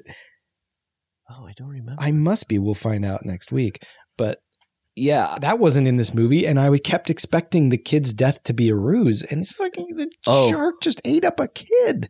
that scene is really crazy because I I think I took like watched it a lot as a kid, then took a sort of a ten year period where I didn't watch Jaws, now I've probably watched it like once a year since college, right? Uh-huh. And uh, in college, I think was the first time I was like, I'm going to rewatch Jaws, and I watched it, and when that first geyser of blood shoots up from that kid, Oh, yeah. I thought this is fake. yeah, I did too. It wouldn't go this far. This is Yeah. really extreme. yeah. Uh, and there's uh, probably three scenes in this movie where it's like that is too far. That are not. I don't have a moral like. I'm not puritanical. I'm just saying. You're like, just shocked. It truly shocks you. I mean, like, Yeah. am I watching season seven of Bosch here or what? What's been the most shocking part of season seven of Bosch for you? well, I guess a child death. Really? Yeah. Oh my god. I think that's just like And that's no the spoiler. lowest It's form like- of drama. It really It's is. such a and yet in this cheap. film, they, they pulls it off, I guess. Oh, I mean, uh, Steven Spielberg, I don't think has much shame about like using a child being Yeah. endangered as a way to get you to get emotionally involved. I mean, like the first thing you see with the kid is like a kid coming up and his hands all bloody, Yeah, right? that's like right. He, which Yeah. seems to be like some sort of I mean, the- foreboding of. He's Kid- like, short round gets whipped. Yes, he does. Yeah. I mean, Jurassic Park, those kiddos. Uh, Oh, yeah. I mean, I think three fourths of Can I just say I love Jurassic Park? I love it too, It's and I the love the, characterizations. Most Yeah. of all, they're so uh, multi-dimensional. If ever I had, uh, you know, bad talked it, uh, I'm done with that. I'm through, and don't worry about it. It's not, it's not going to be an issue. I think three fourths, maybe now up to this point, only half of all Spielberg movies are about a parent and child split and Mm. trying to get a parent and a child back together somehow. Oh yeah, Um, really, it's harder to name ones that don't have that. yeah. So like even like Temple of Doom, because Indy's like a father figure, and they Yeah. get split up. Yeah, Yeah. interesting. uh, always doesn't. I think that's all grown ups. That's another Dreyfuss joint. But it's like it? Close Encounters. Aliens kidnap my boy. Got to get my boy. Uh, Temple of Doom. This village. Yeah. All of our kids get kidnapped. Empire of the Sun. Boy gets separated from his parents, trying to get back to his parents. Wow. AI. That's saying like yeah. uh, Minority Report. The pain he has is I've lost my son. I was just gonna say I didn't see one in Minority Report, but goddamn, there it is. Yeah. I mean, and then there's a scene where like a kid is one of the uh, Brody boys is like legit crying on the beach. Yeah. And Oh, I'm yeah, like, uh, they're shooting this. I know. They're letting us I know. kid cry for entertainment. and for all we know, that shark that they catch and string up on the dock is Jaws' son. Yeah, and they're just trying to get but Jocelyn. Listen, I got to take a pee break, and if if you know, uh, if you're new to this podcast, we, we name these, and Yes. uh, so what do we got here? Yeah, we name these. They're they're sort of plays on words with uh, the title. They're puns. We can They're call puns. them that. It's Yeah. we have no shame. Um, Jaws is tough. A- A- Amity, Amy P. Am I gonna pee? Oh. Am I gonna pee? Island? am I going to Pea Island? Yes, yes, I I am. am. We'll be right back. with Gourley and Rust.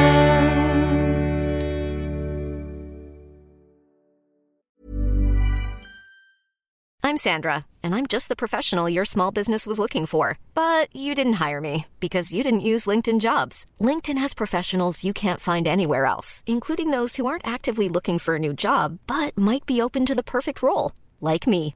In a given month, over 70% of LinkedIn users don't visit other leading job sites. So if you're not looking on LinkedIn, you'll miss out on great candidates like Sandra. Start hiring professionals like a professional. Post your free job on linkedin.com/people today.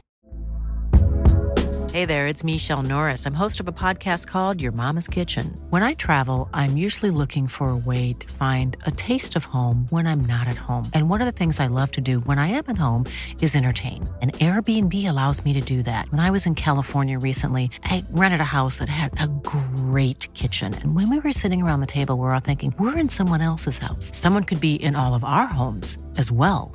If you have a home, but you're not always at home, you have an Airbnb. Your home might be worth more than you think. Find out how much at airbnb.com/slash host.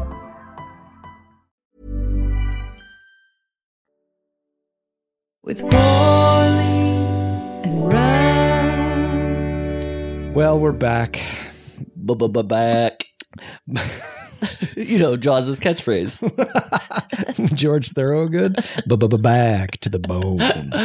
well, uh, I know that song from Christine, Oh, directed yeah. by John Carpenter, which let's us get into this. Yeah, Uh, I know I brought it up in a uh, uh, an episode previously, but I'll po- previously on with Gordon previously on with Gourley and Rust. So you really think you can get those uh, doubloons here in time to save the library? that was a plot point from last week, but uh, I'm sorry, that was the worst. I should never write a drama. Doubloons. no, I gotta see this movie.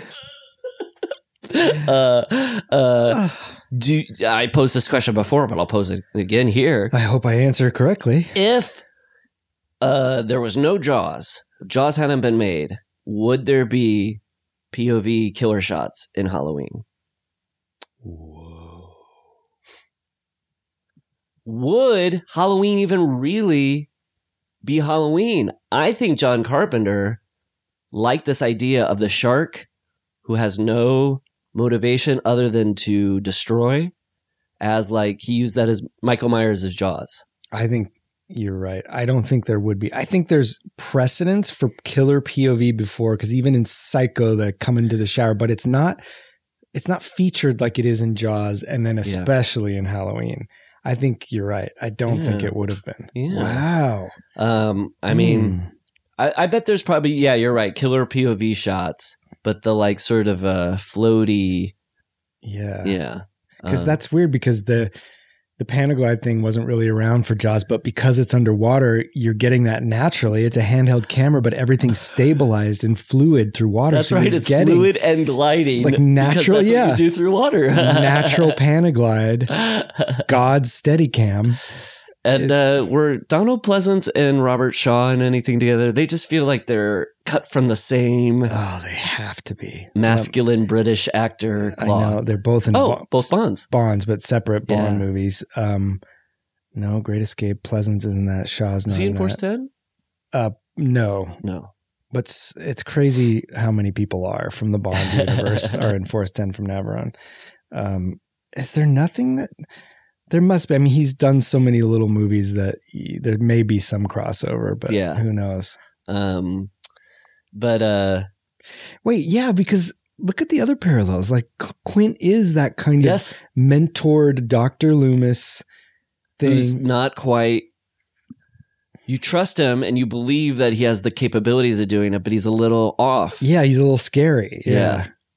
Oh wow. And then, um, And then Bruce the Shark was made out of a William Shatner body sculpt. well, I mean, uh, there you could make an argument that that opening scene is like a scene from a slasher movie because you Oh, see a yeah. bunch of teenagers smoking dope, drinking beer.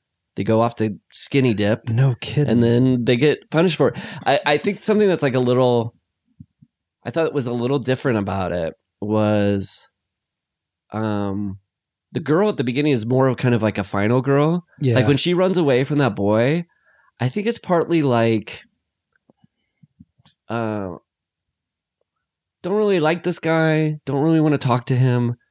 I'm just gonna run away. If he follows me, but also doesn't want to be with that crowd because she's sitting Yeah. off to the side. She Yeah. seems like um, an outsider. Or she's Uh, wallflower Yeah, wallflower. Yeah. and she's excited now to be able to get away. But I also thought like there's some kind of like interesting like parallel of like if she's like "Ugh, this drunk stone dude's coming over, he's gonna hit on me. I gotta get away from this predator. and like runs right into I the know. mouth of another predator. Oh There's some kind of like sad. It really is. Jeez. Um, I also really like in that scene. Um, have you ever- I've seen. I don't even know if you can see the whole thing. Um, maybe you can, but I've seen scenes from Amblin, Spielberg's like short that he made. That Oh, was kind of his. He shopped it around to to get work out here in Hollywood and stuff.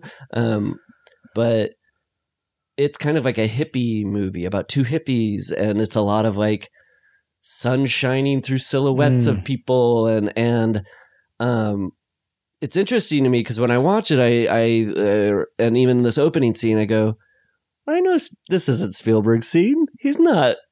He's probably more like that girl who's like sitting Yeah. outside and watching people party.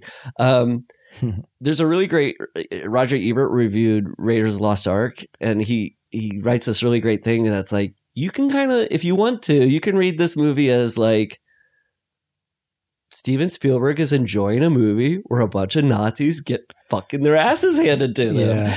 And when I watch this scene, I partly think Spielberg likes these party these these uh, call it like these party kids that he probably never got to run with. Who cares if they get eaten by a shark? I don't give a shit. Yeah, a little bit of revenge. Yeah. Jaws the revenge. This Jaws time it's personal. They Jaws just- was the original incel. he's he's upset that uh, he wasn't invited to that party, that Speaking bonfire. of incels, there's some incels in Bosch season seven. Are they? But they're they're bad guys, right? They're, not. cops. Oh, yeah, what a twist, huh? Officer Incel. um, did uh, just I'm out of curiosity. Have you ever skinny dipped? Maybe I've asked this question before. Yeah, I have. And as a matter of fact, of course, this was in college. Uh, there was this kind of group, and we went down to the beach and we skinny dipped. And I don't know if it was because we were naked, but all these dolphins swam up to us, and it was at night, and it was crazy. It was scary and magical at the same time. I was gonna say it sounds scary and Yeah. magical. yeah. Um, uh, you know, um, Mike Mitchell. Yeah. uh, um, I previously mentioned, uh, a very, very, very funny uh, uh, actor and friend. He uh, he went swimming once with his family in the ocean, and uh, some dolphins came up, and one of the dolphins started friendly with Mitch, and was like pulling him down underwater to have sex with him. You've you've heard those stories Yeah. before, but how is he pulling him down? Uh, I think he's like I'm just assuming this was a male dolphin. this sounds like a male dolphin. with his clampers, what are the- claspers. claspers. Ugh. uh, um, Mitch was saying like nobody. He was like twelve or something. It's really funny. Nobody wanted to say what was happening. So like maybe that's not funny, uh, but it was like the instructors are going like, Oh my- I think they like his trunks because they're uh, fluorescent colored. They like fluorescent colors oh my god. they're wanting to play with him anyway. So like, Mitch was just like, well, nobody's bringing this up. Nobody's talking about it, and he survived. He he he got out of it, and he said years later, the family's all sitting around. And somehow it gets brought up. Oh, we went on that trip, and then Mitch's dad was like, "Remember when that dolphin was trying to have sex with you?" It all stayed with him. He thought it had been left behind. Oh my god. it's like, "Oh, you guys did know what was happening. That's crazy. Nobody said anything." Jesus, what a story. Oh my god. And then I think like that could have happened to one of the I- people in my group and maybe they just didn't say anything. I know it didn't happen to me. That's uh, what I first thought of. I was like, you guys were skinny dipping. It Yeah. seemed like you were maybe uh, attracting the, the dolphins to you. Who knows? Wow. Um, now, should we just jump in beat by beat. beat by beat? Um, so let's do a little uh, lo- Logo Loco. logo loco. So, uh, now we've seen this Universal logo before. I think we've had a, a this seventies a just Yeah, recently an American Werewolf. Classic Universal. And speaking of skinny dipping, just the sounds of the sea play over this. I thought that was very cool and very modern Oh. to have the sound of the movie over the studio logo instead of Bum bum bum bum bum. ba-dum-bum, Yeah. bum, bum. The Candyman can. Yes, the Candy Man can all the time. and the Lollipop Guild. oh yeah, you said right, right, right. You can, if you want to, Yeah. you can choose to sing that in your head with the universe. Either one, yeah. Your pick. Um, This is my version of syncing the four Weezer albums to Temple of Doom. is the um uh uh yeah it's kind of like weird Yeah, it's like sonar or something, or Yeah. like like uh, squelched electronic signals through water or something. yeah Yeah, which is also interesting like it's um i mean john williams is a great uh composer yeah. Let's talk about this because that's the first thing you get is that this logo goes right into the classic theme. yeah um yeah it's kind of cool like boogie nights has that cool thing where it's like black for a bit and you just kind of hear music before the first credit comes up and the jaws does the same thing Mm. too it's like universal logo and then it's black for a while and you're just hearing music and then that um Zanuck Brown hmm card comes up. But yeah, the the John Williams theme, huh? Oh, just so simple. I know there's been some speculation that he took it from a piece of classical music or Oh, something. really? Have you ever heard that? I hadn't heard that. Yeah. From the the opera Bruce the Shark. Bruce, don't bring me down. Bruce. Was that did uh, ELO write that song when hearing about um, that maybe the Bruce the Shark was bringing down? I Steven thought that at one point because it is so specific and of a certain time. Yeah. You know, like it's just a song from Spielberg's pr- perspective of Bruce, don't bring me down. Bruce. Oh, if people want a um, a little video treat to look online, have you ever watched the um uh and if it's not clear already by this podcast, I've just been gushing about Spielberg. I love the man so much. I love his same, movies so much. same. They have brought me so much joy, so much happiness in life. Same.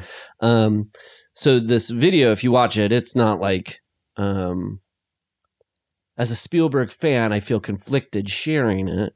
But when he watches the Oscar nominations for Jaws, have you seen this video? No. He brought a news crew over because he was he thought he Oh, was going to get did tell me nominated for about best director, Yeah. and he doesn't get it. And on camera, he goes, he's covering, he's got his hands up against his cheeks, and he goes, "I didn't get it." Mm. oh, I didn't get it. He's so clearly like Oh. crushed. Uh, so if you want to watch that, it's Oh, online. Poor guy. I, I feel almost worse that he brought cameras over. and friends like that guy Oh. from um uh Godfather who's uh in Maniac and stuff. Who's that guy? Uh Who's he in Godfather? he's the um he's one of the guy who hangs out with one of the members who you're like he seems to be more for that guy than the Corleones. He's like um I'll- I'll Al Neri? Um, Rocco? Luca Brazzi? Uh, yes. Um hold on. Uh, The actor's name is Joe Spinell, and Joe Spinell in The Godfather played. Let's see. Um, I, you're the big, uh, bigger Godfather guy than I am. I'm a big Godfather guy. Um, Why can't I place who that is? he was. Um, oh my gosh. In the first Godfather? Yeah. Polly?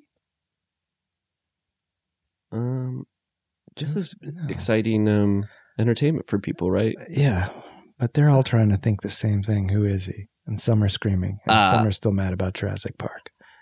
Okay. Willie Cicci. Oh, Willie Cheech. Willie Cicci. Okay, yeah. Oh, yeah. Yeah, that guy. Willie Cheech. Yeah. He's there um, at the Oscar nom- the in Spielberg's apartment watching the Ah. announcements, and he's wearing a tuxedo shirt. Him and another guy are wearing. oh like, no. And then, He's in part two. like a good sycophant, he is there to uh, uh, pick up Spielberg's uh, feelings, and also to the camera goes like, "Now, who directed this movie? Somebody's mother." Who directed this movie? The Shark, which is pretty funny. Did Spielberg ever put him in any films? No, I mean, I, he was probably angling for that when he's Seems like defending him. Jesus. So, 1941. Uh, Who's, who, who do you got cast as? It, here it is. It's me and a little cute alien. He's kind of weird looking, but a little cute. And this is candy sponsorship too. But I, I'm in a red hoodie. I, I'm, I don't know, 12, 13. Just, just sleep on it. Here's when Spielberg had to break to him, he's like, I love that idea about the alien, but I think people like it more if he visits a young boy and not a 45 year old man. I beg to, I beg to differ. My mom would not agree. To her, I am always a young boy. Do you have a favorite Williams score? As long as we're talking Willie, Johnny Wills. Well, I love Jaws, but Jaws is is is a specific thriller, scary, sparse kind of thing. So I don't I don't think of Jaws that much, except Yeah. for its iconicness. Or, but if you're putting Star Wars, Superman, and Indiana Jones up there, I don't know how I would pick. And I would put even like the That's indie tough. theme over the Star Wars theme, but then all these other secondary Star Wars themes, like the Imperial March and Ugh. Leia's theme. Flopty neck. Oh, now that's Williams' song. Okay. Yeah. However, the uh, Ewok song is. And I, I think one of the most beautiful things that came out of episode one was people being movie shit, but that Duel of Oh, the yeah, Fates that score, man. Fates, it made me so happy that John. Williams was still like firing on I all know. cylinders at that point. Even the love theme in Attack of the Clones Mm-hmm. is pretty good. yeah. Oof, but Superman too. Good lord, we talked about it just on that last commentary. That Oh, yeah. bum bum bum bum bum bum bum. bum. Oh man, now he's um I guess I go he's pretty. Oh, go ahead. Indiana Jones and the Crystal Skull. There's no discernible theme in that movie. It's crazy. Does he even have? I mean, the march comes up probably once or twice, right? Well, The- definitely, but you know how Temple of Doom really has its own little theme, and Last Yeah. Crusade does. Kingdom of the Skull, it's like nothing I could tell you what it is. Is he kind of doing that with Force Awakens, Last Jedi, and He did Rey's theme is pretty good in Force Oh, okay. Awakens, yeah, okay? and then yeah, and then Kylo Ren has his theme, which is very similar to Cape Fear. Oh, the like. Yeah, bum bum bum. Ah, yes, Yeah. yes, yeah, yeah. what were you gonna say? Well, I was just gonna say, I think uh, he's pretty long in the tooth. Yeah, I wouldn't imagine. Uh, I wouldn't be surprised if in the next decade we don't have John Williams with us anymore. Um, so I was thinking about it last night. I was like, is this the time that you can still, if you want to, talk shit about John Williams? you better get it out. like you don't talk shit about somebody after they die, or is it okay to talk shit about somebody who died? Because No, not immediately after they die. so I got to get it in now. You got to get it in now. um, I don't even know if I have This, anything bad to. will kill him. I don't have anything bad to say. Okay. It was more just like a thought of, um, do I have any? No, I can't think of anything bad. Were you? Do you want to say something bad about him? I've never met Maybe anybody just- that does. I, I feel like a feeling of just needing to like. I love Jerry um, Goldsmith so much as a composer. I think there's a little bit of like, well, let's not forget about Jerry Goldsmith here. I'm the same way about John Barry. Mm. Like, come on, hmm the man is incredible, and not just the James Bond stuff. but you know why we feel this way? I think it's partly we don't know if John Williams would be where he needed a John Barry. Yeah. He needed a Jerry Goldsmith. I think they kind of like painted the way of like having those um pop opera Yeah, like uh sort of uh uh themes. yeah. He's Uh, he's all right. what are you gonna say? Sorry. I mean, if you maybe the little black turtlenecks and pointy beard, Uh, it's just been around too long. But you- this is us trying. This is us trying, and I don't even want to. We really Yeah. went hard against John Williams and Jurassic Park. What do you think about the Jurassic Park score? Maybe we could just consolidate it all into one. Oh, I remember sitting in the theater watching Jurassic Park. This is a compliment. Uh, think, oh God, I bet John Williams just hanging on uh, uh, uh, Tinder hooks, waiting for my compliment. He is a Patreon subscriber. uh, I remember sitting in the theater watching Jurassic Park and thinking, and hearing that score and thinking, oh, this is the first time I'm getting to hear a score Oh, and yeah. recognize it's a classic as I'm sitting in the yeah, theater. because his all his classics feel like you've heard them before. Yeah. the first time, like you've heard them before. In retrospect, I realized I did have that with uh, Batman when I saw Batman in the Hmm. theater and I heard the Danny Elfman Batman theme. Yeah. I was experiencing that moment. I just couldn't appreciate it. I the time. see. Yeah, yeah, yeah. But in Jurassic Park, it's like, ooh, this is this is cool. Yeah, I I don't know how to pick between indie Star Wars and Superman. Those are to me the pinnacle of even film score, and then they're all from one man. They're also attached to such iconic, Yeah. uh, uh, just American stories. It's Well, the. Star Wars one is really great because, um, that is like twenty percent of that movie is At its least. power is that at least score. Yeah. yeah, you can see it really in the prequels how much yeah he's pulling everything else along. yeah Yeah. I guess he is doing the new indie movie, I think. oh he is Yeah, I think so. we didn't talk about old HF hurting his shoulder I know. Yeah. Harry Fodder Harry Potter. He did do the score to Harry Potter. I couldn't tell you the Harry Potter theme though. Do you know it? um Is that right? um, boom, boom, boom, ba-doom, boom, boom, boom, boom, boom, ba-doom, boom, boom. Harry, Harry F. Harry P. I did see John Williams perform at the Hollywood Bowl. Ah, I did too. And when I got there, it became clear it was like it was like a night of celebrating Harry Oh no. with some additional John No, Williams. score. no. it was a little bit of a disappointment. I went pre Harry Potter, so but I do remember there being like memoirs of a geisha or something in there. Did he do that? I think so, yeah, yeah, yeah. And that is not something that like you remember to this day. well, Yeah. with ET, you know, I'm a big, I love ET. Did they do the thing where he played the ET theme and then the shrine uh, arches turned to a rainbow?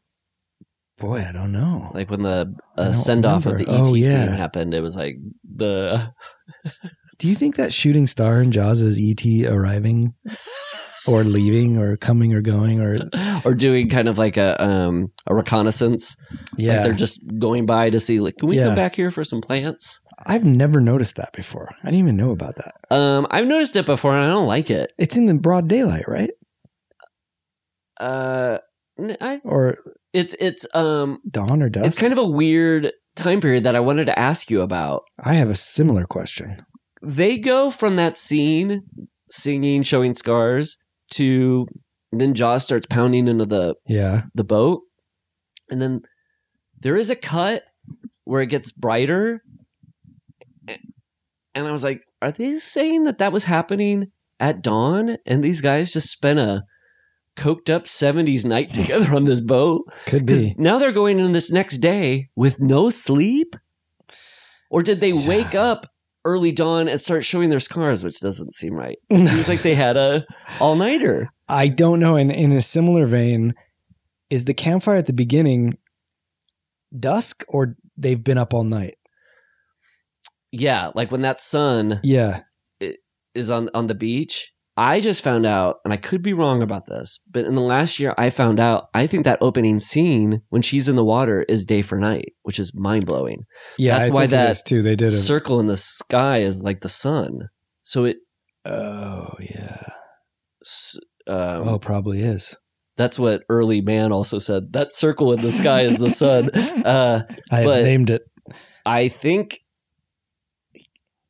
I, I yeah, I don't, I don't know what the behind the scenes time period was, and I don't know what the on camera. In that opening time- scene? time is yeah, supposed to I, be, ca- yeah. I can't tell. It seems pitch black when they're at the camp scene, but then they cut to her and it's kind of dusk or dawn. It's hard to tell.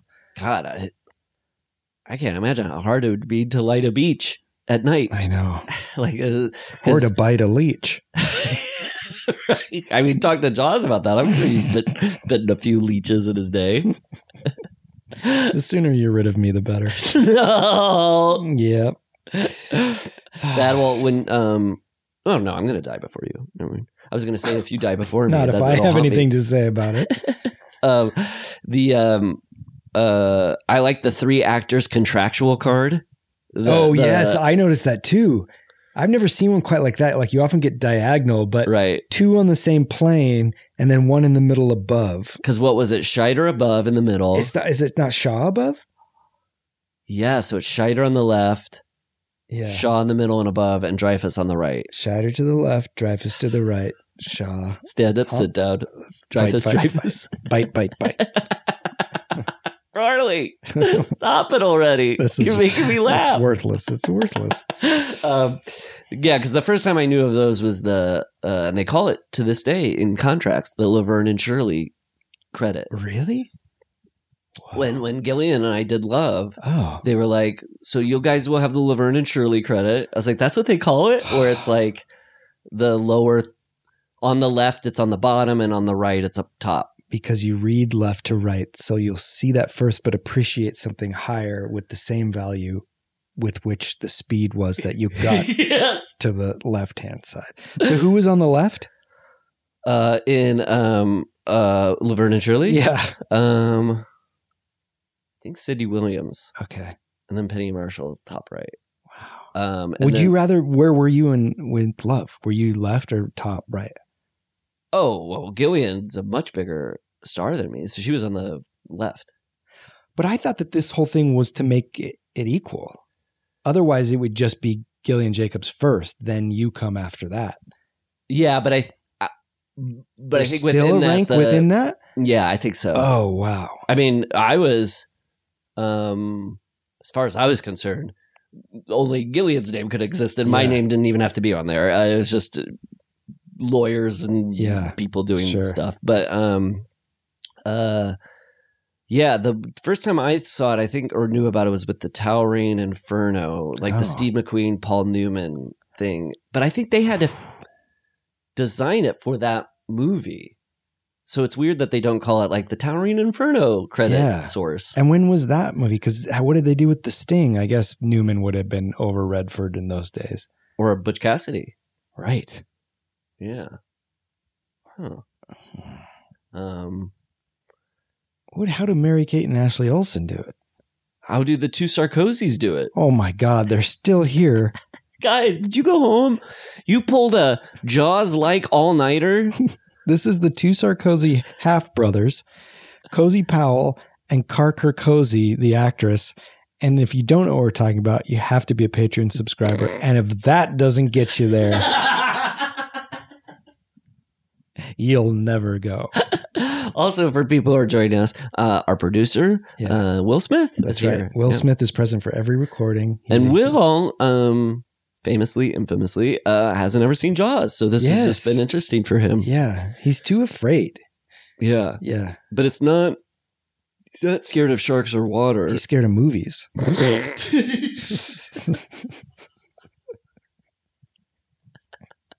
Which is weird. yeah, it's kind of he's doing one of those face your fears things he does every day. His career is pure immersion therapy. He doesn't even want to be an actor. The guy's an actuary. And his this whole thing is just a case in therapy. It's crazy. He's almost there. That's why you see less Will Smith movies.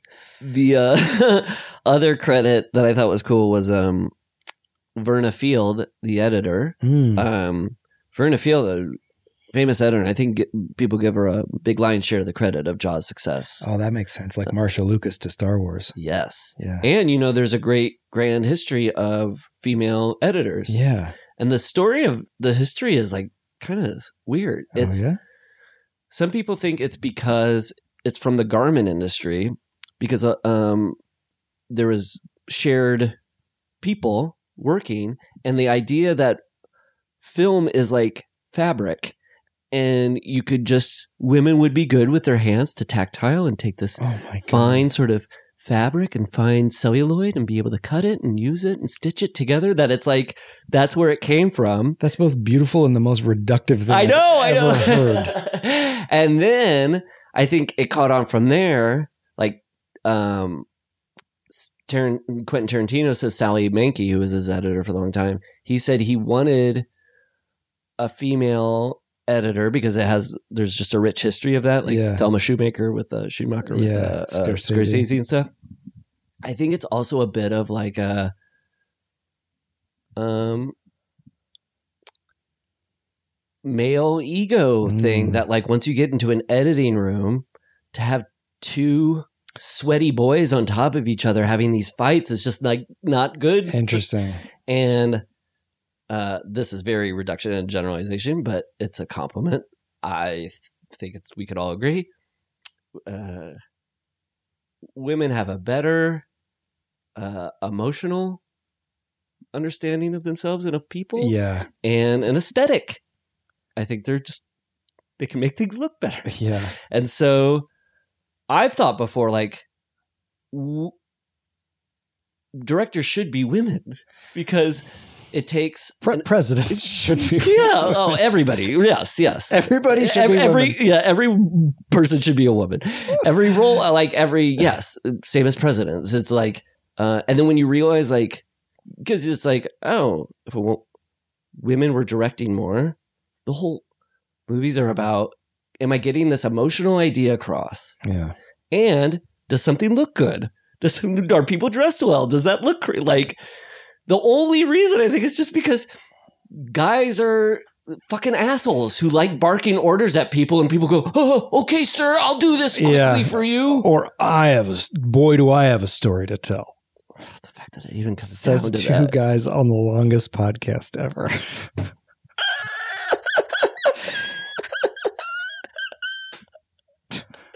well well We're we talk briefly though we don't think every thought we have uh, should be documented for all time if anything, it should be erased from history. uh, but oh, uh, Verna Field, I think it's cool that like it cuts after her credit. It cuts from the ocean to the Oh, to, interesting. the, to good the beach. Good pick out. Pick out. What? oh boy. Polly's look out for this. we normally podcast in the earlier part of the day. It's like it's after Yeah, noo- afternoon. It's five o'clock. Yeah. and usually we're doing this at ten bells. yeah, ten bells. So Uh, we're five plus bells. Um, but the Verna Field, um, just real quick, her house that she used to live in, um, she, uh, uh, um, uh, her house was for sale in the valley, and I was looking at it. I couldn't afford it or buy it or anything, but um, I was looking at it online uh, in the pictures of the rooms because her pool house was where they edited Jaws. Oh my god. and the pool in her backyard was where they shot that extra shot of Ben Gardner's head dropping down Are you kidding? so that they could get Spielberg. They'd shot the whole movie. They were editing. It was like, this isn't working. We need a, a, a shot of the head. So they went into her pool. what did they have prior to that? They had to have something to freak him out. Well, I was trying to nail this down when I was watching it. I don't think it it's the original head dropping down because Mm. you see an actor's shoulder there, you see the boat. Even though I think that is the thing that popularly gets pointed as, I think it's the second shot of the The hall. whole of, Yeah, it of the house of the head because you Oh. don't see really any of the rest of the boat. Oh, it's just kind of this. It looks a little different than the Ah. rest of the stuff. Okay. So I don't know if it was just like we need to go back to the face one more time to get an extra. Because the boat Impact. looked a little different to me, shot to shot, the hole in the boat. That could be it then. Yeah, I don't know. but they shot it in her pool. Wow. So I was like, God, if you bought that house, you'd get to have the the Jaws pool. and I just picture like a, a moviola machine in every room, including the Oh. kitchen, where she's just, you know. Yeah. Oh, man. yeah. What was the other movie we watched where they shot something in someone's pool? Uh, uh, Jason Lives Friday Thirteenth Six. Um, the director was like, I needed more shots of the the motor going into Jason's face. Maybe we didn't talk So about did it. They just. but he's like, I ruined my pool? dad's pool. Oh my god! I'm thinking like- of something else though. Huh. Oh man! It's so funny that pools are the go to. Like, I if you need additional Yeah. shots for your movie. Well, op- just opening Yes. on this bonfire scene, the Coes factor is so high. I mean, this era. I mean, I truly, I said it before. I wish I was eight in 1975, but I just, I wish I was a teenager in the 70s. I It just seemed to be really cozy. Yeah, because things got edgy in the '70s, but looking back on what was edgy is so quaint now. So Yeah. it would feel kind of dangerous, but it wasn't really that dangerous. Well, it's also interesting that I guess it was a little, I was talking about how this movie is about like, am I going to get punished for pursuing pleasure? Yeah, because I think that's partly what I like uh, when I look at my imagination of the 70s to grow up. It was just like if I got to be 12 in a time where I wasn't being told that I was doing everything wrong, I think that would have made me feel good. are you going to be pleasured for pursuing punishment? um, but yeah, what what's the most cozy? Where would you want to be in that campfire at the beginning? Playing a little guitar. No, I I love playing guitar, but I don't. A, I don't like and don't want to be that guy at a group that's like playing the guitar.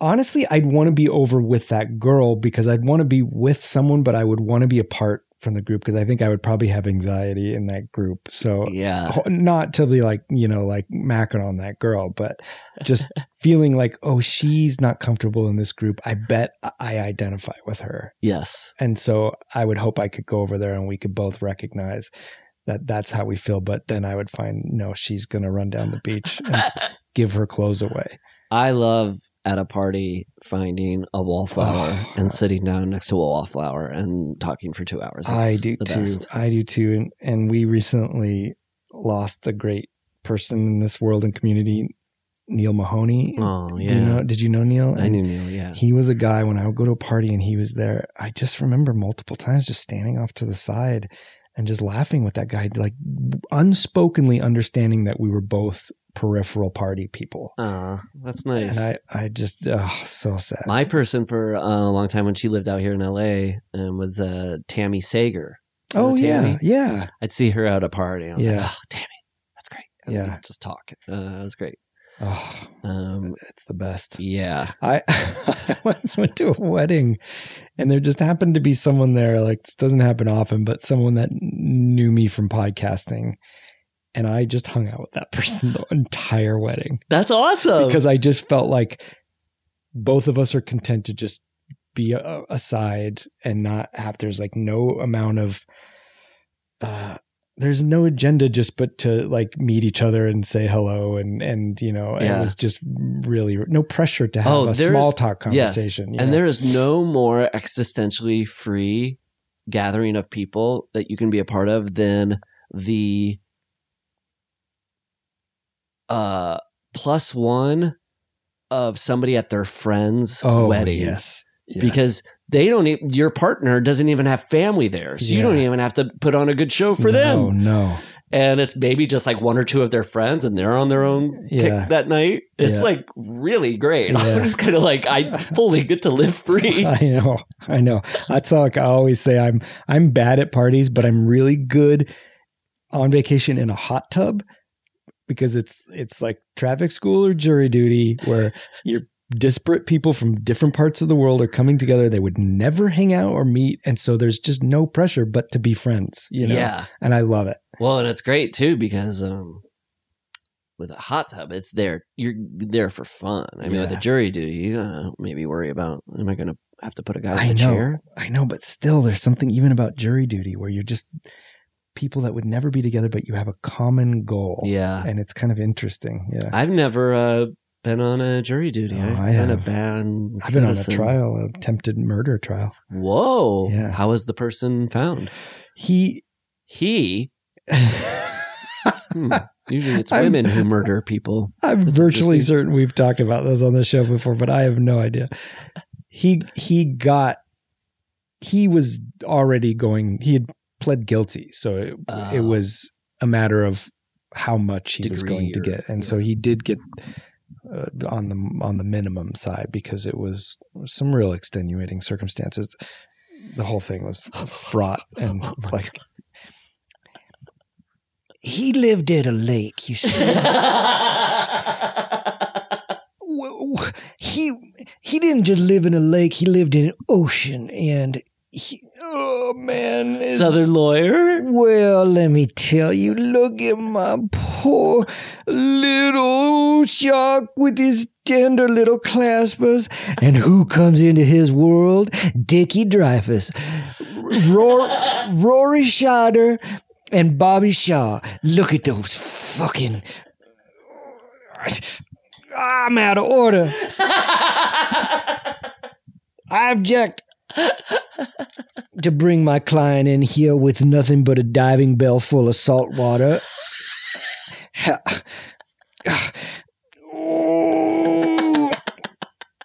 I gotta go. Uh, it's just I like how the day. Jaws uh, by the um the defense table is just kind of in a big tank. Yeah, Yeah, that's nice. You just have a pitcher of paid water. paid for by the people's tax dollars. Can you Wait, imagine? do you like that? Wait, do I? well, I think you should, but it sounded uh, usually when people say paid by people's tax dollars, it sounds like a Well, I'm just saying, if this Wait. case hadn't been brought in the first place, Oh. your hard-earned taxpayer money would be going to pay for this. Oh. This we had to borrow this dunk tank from the Kitchewanee County Fair, and he barely fits in it. Poor shark has to swim standing up. What if a lawyer's back was so up against the wall he just realized he wasn't going to win the case? And he appealed to the jury. He's like, Your tax dollars are being wasted by us doing this. So if you want to protest the fact that we're even here, just let this guy go free. Otherwise, I want to filibuster, and you're never going back to work. You're gonna make five dollars a day. Sons of bitches.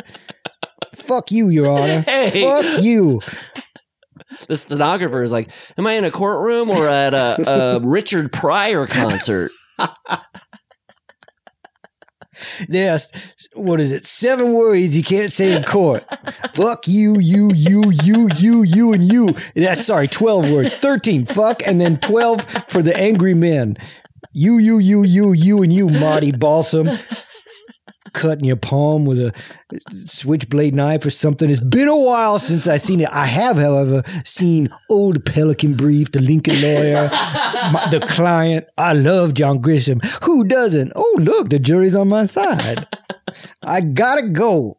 It's Oh my God. Do you know how easy John Grisham could win a case if he just decided to practice law I know, The jury would be starstruck. but they would be sequestered and not allowed to read any of his books anymore. right. what? I don't know what I'm talking about. Or My rent his movies in the hotel. We Oh. checked your records. You rented the chamber.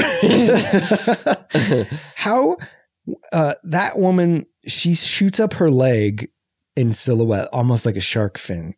It's so cool. Oh, But how it. did they shoot her getting dragged in the water back and forth? That's not like just a frogman whipping her back and forth, right? No. It Seems like she's in a contraption or Yeah, something. Yeah. I was watching that. Whenever I watch that scene, I think, well, it's just, it's cool that this movie is very naturalistic. Yeah. But then it just has some real kind of like bizarre flourishes, which is like, yeah.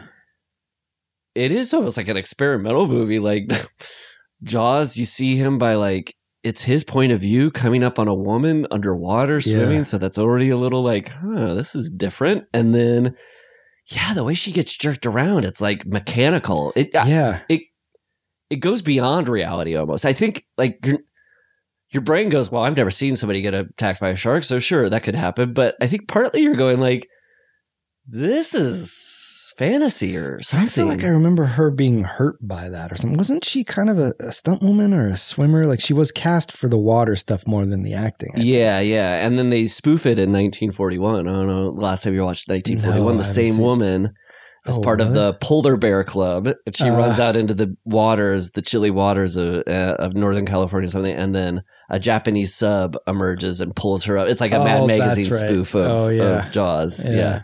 Um, but uh, yeah. And also, uh, um, uh, I don't know the last time you watched Once Upon a Time in Hollywood, but when the woman on fire runs into the pool at the end and is like splashing around and going Oh, crazy yeah, that's pool, right. it looks like the Jaws attack. That's right. Yeah. Yeah. Um, but uh, yeah, I don't know.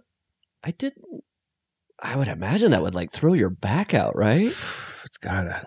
Yeah. Um, but uh, she survived. That wasn't real. Yeah. Um, Character didn't. Um, and then yeah, she. It's just real deal filmmaking. That cutting back and forth between her screaming and getting pulled around, and then cross cutting or intercutting that with the guy just kind of like out. passing out on the Yeah. beach and stuff. It makes it a thousand times scarier than just watching her get chewed up. Is I like the know. idea that there's somebody nearby who's not helping her. Yeah. And then I love the dissolve from the ocean at night to daytime through the window, and Shi Roy Scheider's looking out at it, Yeah. and just the mood that. Yesterday we talked a lot with the cozy uh, bracket when uh, a horror movie or a suspense movie or a thriller has a, a vibe and an atmosphere. There is no better atmosphere than two people waking up on a hot summer morning. That is like such Oh, a yeah. cool. Yeah. I like felt that in my bones, man. Yeah, because don't they talk about where the sun's coming in and Yeah. they bought it because it comes, I forget exactly, but yeah. yeah. And then, um, yeah, you just get this kind of great little exposition about him and this kind of funny irony that he's like, the city was dangerous. Now we're coming out here to be safe. I know, and it, there's like the talk about their accent, and part of me feels a little bit like that's to justify. I, I mean, in the novel, is he from New York, or were they? I don't know. I've never read the novel. Yeah, I haven't either. I, I wonder how different the novel is. Um, well, I know that the big thing I knew about the novel that's not in the movie is that Hooper and uh, Mrs. Brody have an affair. That's right. Yeah, and there's so there's like drama at the end that these two guys who but did they shoot that? no No, they never No. did. Okay. you know you feel like vestigial stuff like when he comes over and he brings wine and the yeah, wife seems to be charmed by him or something that seems like yeah. could have gone that way maybe in an alternate cut He is a charmer in his way. that- Yes. that guy. yes Yeah. yeah. there's you know my really only complaint with this movie you know i know i said i didn't have it uh, there's just like two kind of cringy moments like with him Mhm. like i don't like it when he makes the faces at quint and i don't He like does one face too many. yeah It's the tongue one. yep yep The subtle one is first, and then he. It's like Spielberg didn't yell cut. He must like what I'm doing. He wants more. yeah i also don't like the i think somebody's back for their noon feeding it's a little too like good. think about it That's pretty good. I do like his look though. His Ooh. fashion sense. I really like. all those guys are just Yeah. like you could be this man in the 70s you could be this man or you could be this man you could be Yeah. the bearded glassed uh intellectual yeah. You can be the dad, or you can be the sailor. Yeah. I also like think they do represent like this. I'm not saying everybody. You just it's obvious. It's like Hooper science, Yeah. uh, Brody's law, and like Quint is like nature. Yeah. And you're getting on the boat. Like, who's gonna win here? Is it nature? Is it science? Or is it law? That like is how we figure out how to make things. Like, It's what what interesting. course do we choose? Uh, And I then in the end, it's law and science. yeah, that's right.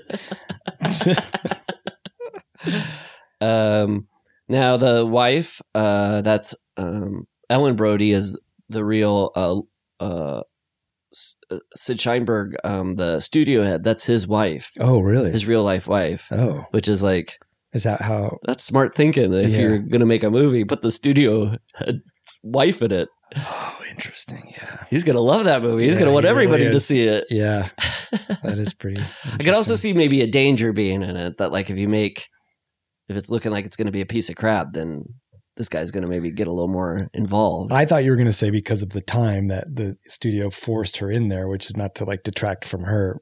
She's really Right. good in this movie. Yeah. Yeah. She's really good. I'm very curious to see because I know she's in part four Uh-huh. and she's in part two, right? Yes. She's not in part three. Uh, uh, um, um, but Dennis Quaid is. Thank God. And a lot of people don't know this. She only wasn't in part three because she's in real life literally just two dimensions. And so they couldn't they couldn't get her to show up. It was weird.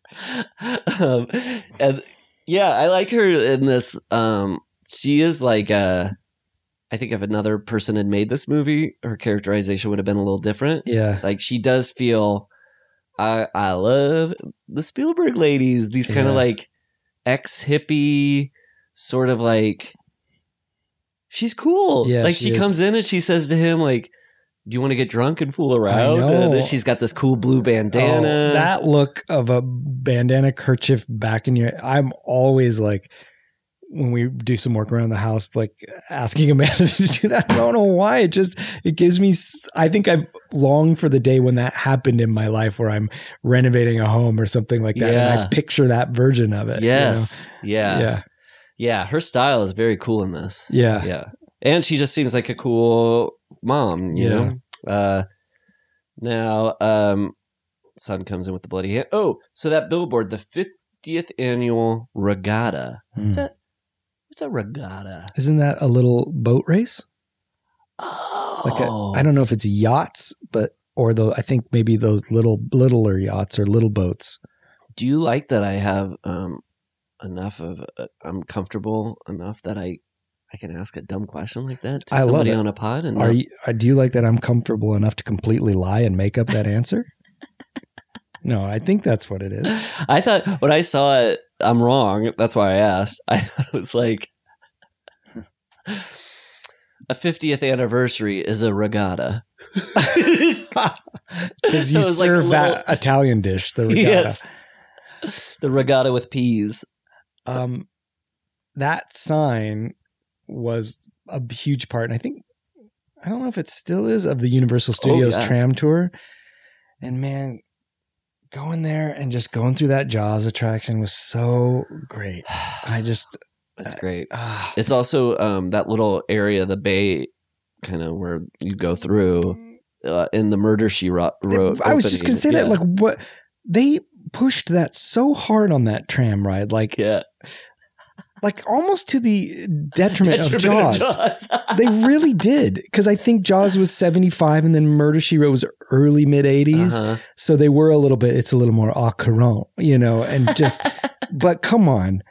People coming to this are like families of kids. Like we don't care about murder she wrote. Yeah, it's Give not like Jessica Jaws. Fletcher pops out it of the should water have been there. Angela Lansbury coming out of the water. But man, when Jaws would come out of the water, I loved it because like those, like I love those stunt shows. It's it's so good, but also the artifice is such a package with it because Jaws would pop out and you just hear the yep. and oh god, And I love how like I think they started having to add like a a big splash at the end. to kind of Yeah. like that was cool. I know, uh, right? they- it got wet at uh, the end there. Yeah, Also, um, the tanks, the gas tanks blow up, and you feel that. I love that um, That heat. theme park oh, heat. theme park heat. Oh, God. Especially because it's a lot of times you're on a hot. It's a hot day, so to feel that extra little bit of heat, it's like getting off a leather couch or something with your back sticking. To it. Just an update, uh, third installment of my pursuit to track down the life and times of the stuntman Bob Rochelle from the original Wild West stunt show at Universal Studios. I watched this. You might like this too. It's like a half hour behind the scenes at Universal Studios. Mm. So it's got some Back to the Future stuff, and then the last kind of part of it is the stunt shows in the tram thing. But then Bob, this guy's on camera talking about timing, and so it was a real gold mine. I didn't know I was. you didn't even know he was going to. No, I didn't even know. Oh, I know. wow! You must have been overjoyed. I was, I was, because I just a little more pieces filled in. I, there's no information about him, but it's the first time I've seen a close up on his face and him talking out of character, even though he's still kind of doing a bit. Um, but then they like King Kong was the new thing when they made this. So like Jaws is now the like poor little Uh, forgotten about child, and King Kong is the big thing. Kongfrontation yeah, the. Uh, and this was before yeah. it burned down and was like half digital. Like the old mechanical Kong was pretty cool. Yeah, too. I remember that. They used to um, pump a banana smell. Yeah, so you, right. it smelled like King Kong on had banana breath. breath. Yeah, yeah, and Jaws just had chum breath. Do you think that they what what were they using in the movie Jaws for chum? Because they couldn't use real chum, right? Because that would probably bring sharks. oh, Would it be fun to make a movie about the making of a shark movie and then there's shark attacks? that keeps getting yeah. The the production has to keep getting canceled because of real shark attacks. Yeah, I That'd bet be it, good. I bet it wouldn't be fun, but I bet it would be okay. I don't. Know. Uh, what it would be called? Um, uh,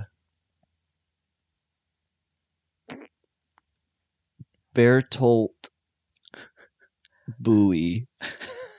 Like Bertolt Brecht. Yes, I love it. Meta. It's meta. B- bite hold. I Brecht. finally heard a good explanation for the whole Brechtian thing, Gourley, that I never really knew why why it's good to see the artifice. Okay. It's so and I love it now. I'm all about it. I mean, I liked it before because I just thought it was weird, Yeah. but now I like it because I get the it's because it's something I feel when I watch movies.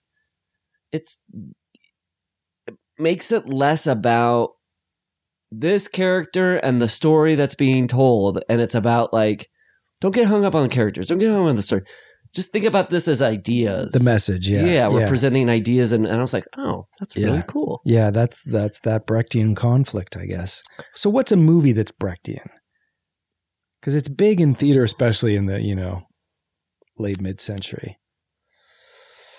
Um, I'm I think thinking Godard's stuff has Brechtian things where he's letting you know a movie is being made, and Yeah. uh, but like not fully meta. But I think like it's partly what I like about Brian De Palma and stuff is that Ah. you're watching it, you're aware it's a movie movie that Yeah. you're watching because these cameras doing things you don't usually see. Yeah. And then it forces you to be like, oh, I'm not just watching this as a yeah. entertainment. It's also like, what's going on here? And then like the killing of a sacred deer felt kind of Brechtian because he just wouldn't allow characters to have much emotion at times or Oh, I never don't saw even- that. Oh, that's a trippy movie. I I Leslie loved it. I, Yeah. I was I was glad I saw it, but because I really really like the lobster, but I was left a little frustrated. Yeah. by it. Leslie seemed to like the lobster and um what's a Dogtooth more. I've never seen Dogtooth. Yeah.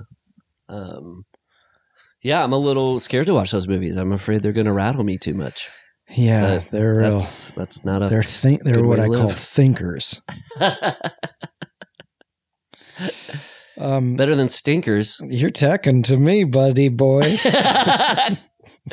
uh, so I like that. Um, you know, I said that, that there's a Spielberg look that the boy looks over, and then it cuts to the girl. yeah, Ain't no five minutes later that you get another one, and it's when that deputy cop is like falls Oh, over. and yeah. it's like, Yeah. oh, what did I just see? And you're like, oh my god, what am I gonna see here? It is such a It easy, is. satisfying it really is.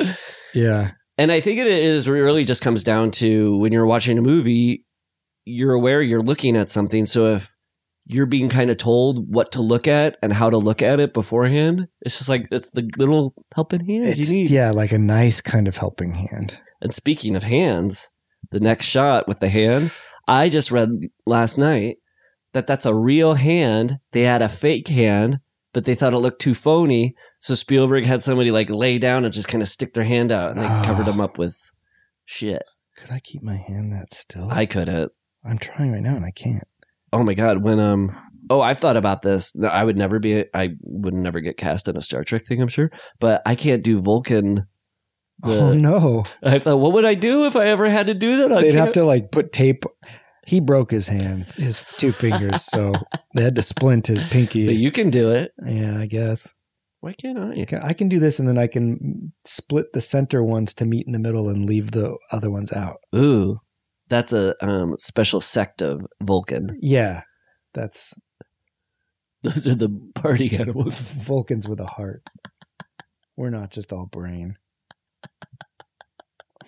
Uh,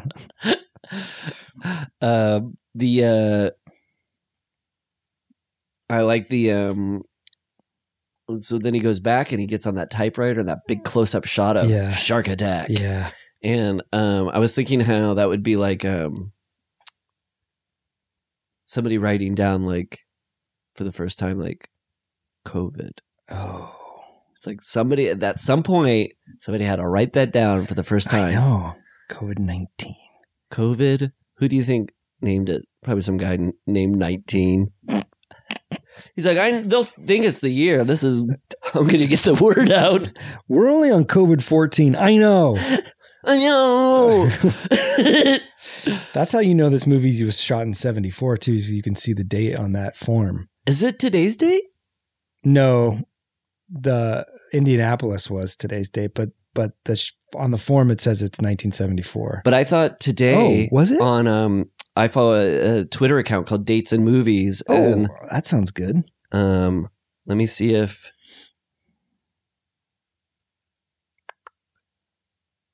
they do have the uh Indianapolis thing that it's it's the time he lists it, but Interesting. Wikipedia has it as July 30th, but the movie says June 29th. oh, June 29th, 1974, after worrying about Alex pruning from being in the water too long. Oh, Mrs. Kintner lets him back in the sea to play with Jaws. So it's Is- when he dies.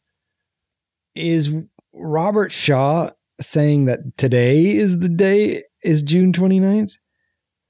No, no, no, no, no.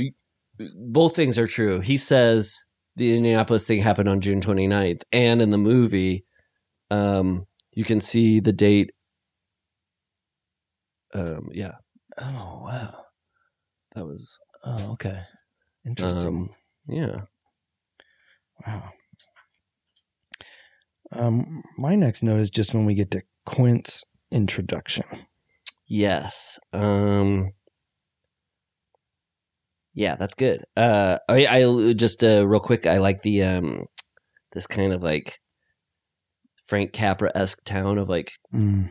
kooky, colorful local The characters ca- and I have stuff. that same such characters. I Yeah. wrote with an exclamation mark. Such Maybe- characters. And then, oh, um, what? and then the um uh, just a quick word about um Murray Hamilton as the mayor. Please. Fantastic! I love that. Uh, both as written and delivered, that Barracuda line is just Ugh, perfect. The Yeah. like you say Barracuda, everybody goes what? yeah. You say shark. Uh, it's He's so good. uh, and it also just feels like there's a little truth in that. Uh, I know his little anchor jacket, and you know Paul F. Tompkins, our friend Paul, Yeah. has an anchor suit made of the same material. And I remember when he got it made, we went out to dinner. It was his first time wearing it, and we went to a movie, and he was just. It was just glorious to be around. You know. Did anybody come up and go, "Excuse me, At Mister the- Hamilton"? At the, he tried to close down the movie. No, keep it open. I don't understand anything uh, I love that little anchor jacket. Yeah. It's just like it might be the first thing I think of when I think of Jaws. I know. Um, I also like the um, when uh, um,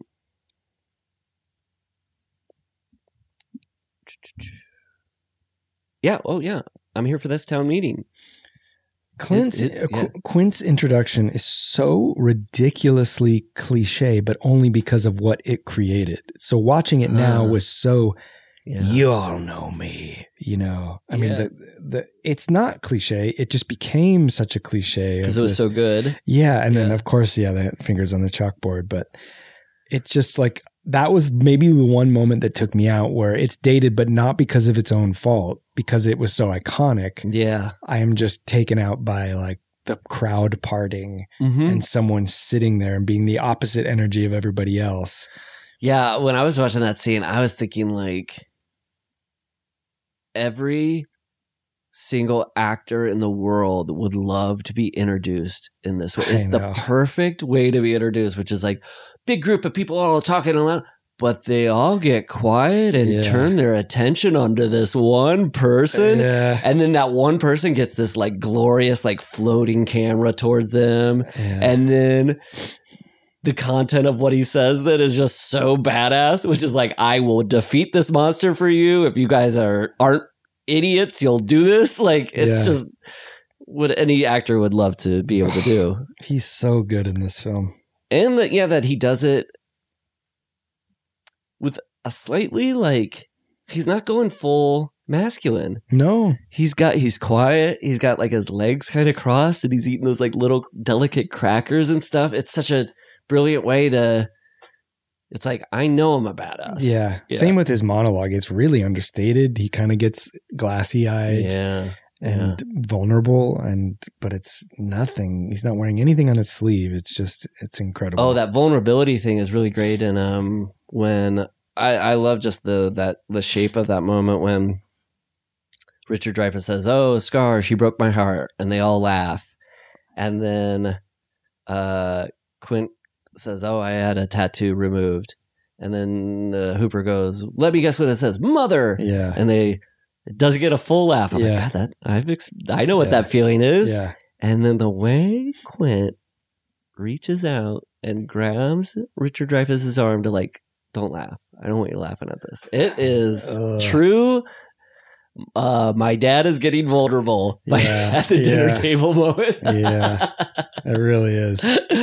um, but yeah, that um, and then his little buddy runs off with him at the end. I know. Uh, um, I don't think that's funny. I don't think that's funny at all. Uh, then, uh, okay, so then uh, they go back to that um, to the house. Is this the scene with his son and the little crossed fingers? Oh, not this is the shark book Oh right. Okay. where he's flipping through the shark book. Yeah. and um, oh yeah. And she comes up. Yeah, and I one thing I like about that book of sharks that it's in the movie because there's gross pictures in there. Yeah, no kidding. The movie. I, feel like it has a, a a high bar of like taste and what it will do and what do, but there's sometimes it don't. Yeah. And just like this is the equivalent of like the scuzzy kid in your school who, when you have like time at the library, he just grabs the book with like the weird pictures and he's like, "You see this? I know. I What about this? This is pretty shit. This fucked up, huh? Like I just like that this movie now is just like takes two minutes out to just go look at this gross shit. Yeah, man? like, you have no choice if you're ready to see something for the first time or not. right. That is Yeah. a good way of putting it. Certain things, certain things in life you see for the first time, and, and before it's time. You know. yes. Yeah. I bet there was a lot of kids who weren't particularly grateful to see that like Yeah. eaten arm and leg. um and then uh I do like that a book makes her want kids to get out of it. Wait, that she what? when she's she sees that picture of the book and she's like, "Get out!" Oh yeah. Oh yeah. Oh yeah. That's right. I, I, I'd like to imagine that, like, if the boys had been playing with like a a monkey with a certain amount of curiosity, and then she was inside the house and looked at a Curious George book and saw like, "What? He can make the ice cream factory go haywire! Boys, get away from that monkey! And get away from that ice cream factory. Don't wear that yellow hat." Um, so we do have that little um this feels a little slashery, the the guys on the dock. Yeah. Who don't even get killed. No, but it's kind of like one of those things of like, I know it got a little boring. Don't worry, Yeah, don't yeah. worry, don't worry. There's exactly. Yeah, yeah, yeah. But what that's what's so funny about it is like you you even hesitated to kill a kid, and you're going to put in a scene to kind of give us a little jolt. Why do they survive? It's so funny. I don't understand it. we want those two dumbasses to live. Yeah. Um. Oh, the other, the thing when they do show those pictures, I had a friend who I don't know if you remember those zoo cards. They came in like a big green Oh yeah. Case, Yeah, like a up, card case. That's and, right. and they had animal cards. Yeah, I do. I had a friend who parents bought him that, but he never opened it up because there was one picture of a shark in there. Oh my And he was scared that he would see the shark Ah. if he was swimming. he knew it was in there. As long as it doesn't open. Pandora's box. yeah, the green safari animal card box. Um. Oh yeah, the um. So this is uh enter Hooper. Mm-hmm. Is it we good there? Yeah. You- Did did he already have the little scene with his son where they cross the fingers? Oh, not yet, Okay. not yet. But you, we can talk about it. No, I got nothing to say. Just that what a interesting little Oh, Spielbergian so s- very Spielberg moment, and the kiss and the you know I need a kiss. Like yeah. that is just not something a dad of that era would say. Not that it's not believable, but it's so endearing. You know. Yeah, and what I like about it is some. Um, I mean, I like that dads don't get a good rap in Spielberg movies. It's kind of comforting, Yeah. but like, I do like that he is a nice dad. I Like, do too. you don't get to see that dad a lot of times in those early Spielberg movies. Yeah. Like, um, but I also like that. Uh, it feels. I think it feels so Spielbergy in that it's like sentimental and sweet. But I also like he does this thing a lot in his movies where it'll be two people repeat Mm, biologic like gestures. yeah. Like they do a wordless. So that's like in Close Encounters at the end, they do the hand thing. And then in Temple of Doom, remember when the guy's saying like he they came Oh, yeah. and they, he covers up his eyes Oh, yeah. all became dark. And I found out later Spielberg was off camera just saying he wanted to make the guy's performance feel alive. Yeah. So he's like having him repeat his gestures off camera. So he's basically doing the like oh my god. just mirror what I'm doing and it'll look cool. that you can read that in that guy's performance because Yeah. also he was having to have the English dictated to him line by line. He repeated it phonetically. He didn't Oh. speak English. Yeah, I was thinking like that movie is racist, Temple of Doom, and how little care those characters get compared to other characters Yeah. in other Indiana Jones movies. Yeah, compared to the Nazis. yes. Yeah. I was thinking the other day. I, I hope this isn't blasphemous. Just how lacking, relatively lacking, the Indiana Jones movies are in villains. Have we talked about this? Mm-mm. just I like Belloq, but Walter Donovan in Last Crusade and Mola Ram and even Belloq like Gore, Gourley. what? I like Belloq. Come on. Belloq is an amazing villain. I get with the other two. Yeah, I This is the first time I've ever pushed back so hard on I know I like it. I like it. I just couldn't take that talk about Belloq. He's great. I like him. Don't get me wrong. I just he's not. I'm not saying it has to be iconic, but when you when you look at what like Alan Rickman did with Hans Gruber, and to think if you had a Gruber level portrayal of an iconic performance, I hear Paul Freeman's great. He really is, and he's charismatic, but he's not iconic. And and this is going to be really blasphemous. So get ready to be really mad. okay. I kind of think Cate Blanchett is the most iconic of the four movie villains. Maybe not the Iconic best. in uh, true iconography. L- well, look, Look. but persona and what stands behind. You know, like she has a more of a mythos to her. I, I we know Indiana Jones movies are trying to get to the reach the mantle of Bond. right? Yeah. like those were the movies that inspired it. They're uh, even Yeah. trying to outpace Bond. And if you look at it in that terms, you're right. Yeah. The villains don't come close to a Bond villain in terms of like their size and Yeah. stature, and then also just sort of what they're after. Yeah, You're right. It is kind of Donovan small. especially, and I like Julian Glover, but he's a, he was a Bond villain in For Your Eyes Only, Mm. and he's he's serviceable, but it just feels like a different actor would come along and fill it up with so much more. you know? Yeah, and the fact that it is a little Belloq part two. Yeah. And then, yeah, I, I was even last time I watched Temple of Doom, I did think like, ooh, it's bad that um uh Mola, what's his name, the bad guy? Mola Ram. Yeah, that like he doesn't say more than like a word or five words. Like not much. uh, a villain who can be articulate is a, a good villain. Yeah. Yeah. The guy who plays the really bad Nazi in Last Crusade, Michael Byrne, he's an English actor, but he's like the tank commander Nazi. I would have liked to have seen him play Walter Donovan. Yes, or damn, if it had been Rutger Hauer, you get like Oh. somebody who's just a little kind of like A little more dashing or something. yeah, or uh, feels a little danger or dangerous. Or imagine Alan Rickman in that role. Yeah. I mean, when you said Alan Rickman, of course I should have known you were going to reference Die Hard. But the first thing I thought of was he's the only reason to watch that Robin Hood Prince of Thieves crap Yeah. is because he makes that villain so great. Yeah. That's so true. I was like, oh God, if you just cast Alan Rickman as a as a Jones villain, that'd be Yeah. too late. I know. Um, I derailed us. I derailed us to offend you, sir, and I, for that I apologize. Oh my God, I'm gonna later tonight be laying in bed and just be like, I was too hard on Gourley. No, the no I'm thing." going to be like, I haven't thought enough about this. And rewatch Raiders and go, he was right. Oh, it is a sign of how small Belloq is, though. That in the poster for Raiders of the Lost Ark, he is like a, a size of a head as anybody else. Yeah, like Toht is as big as him, right? hmm And he's really just a henchman, Yeah. kind of. Yeah.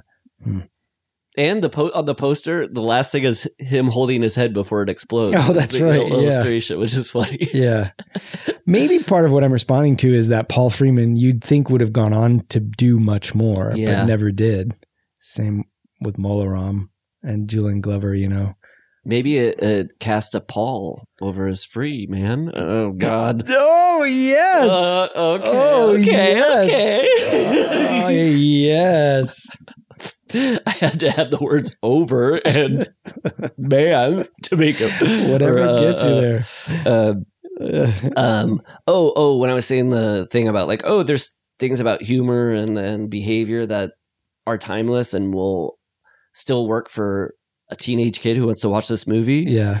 it just it's so right on about like when those macho guys all getting boats and are crowding on boats and Oh, throwing yeah. fireworks and stuff i'm just like that is so true and so funny and it will be continue to be true and funny until the earth is over Yeah, because it also feels like that was cast with people who were probably a little bit like that. Like Spielberg was savvy enough to go like, "Oh, these are the dunderheads. Let's put them there. Let's put the fuddy duddies here." yeah. And like Mrs. I keep forgetting, but Curtin or whatever it is, Mrs. she was Brody. No the Oh, the woman who loses yes. her son Yeah. was like the leader of a little community theater on the island. So she had acting experience, as you can tell, because her delivery of that Oh. that dressing down of Brody is Yeah. so amazing. And just uh uh yes, it's it's really incredible. And then Ki- like Kintner, Kittner. yeah.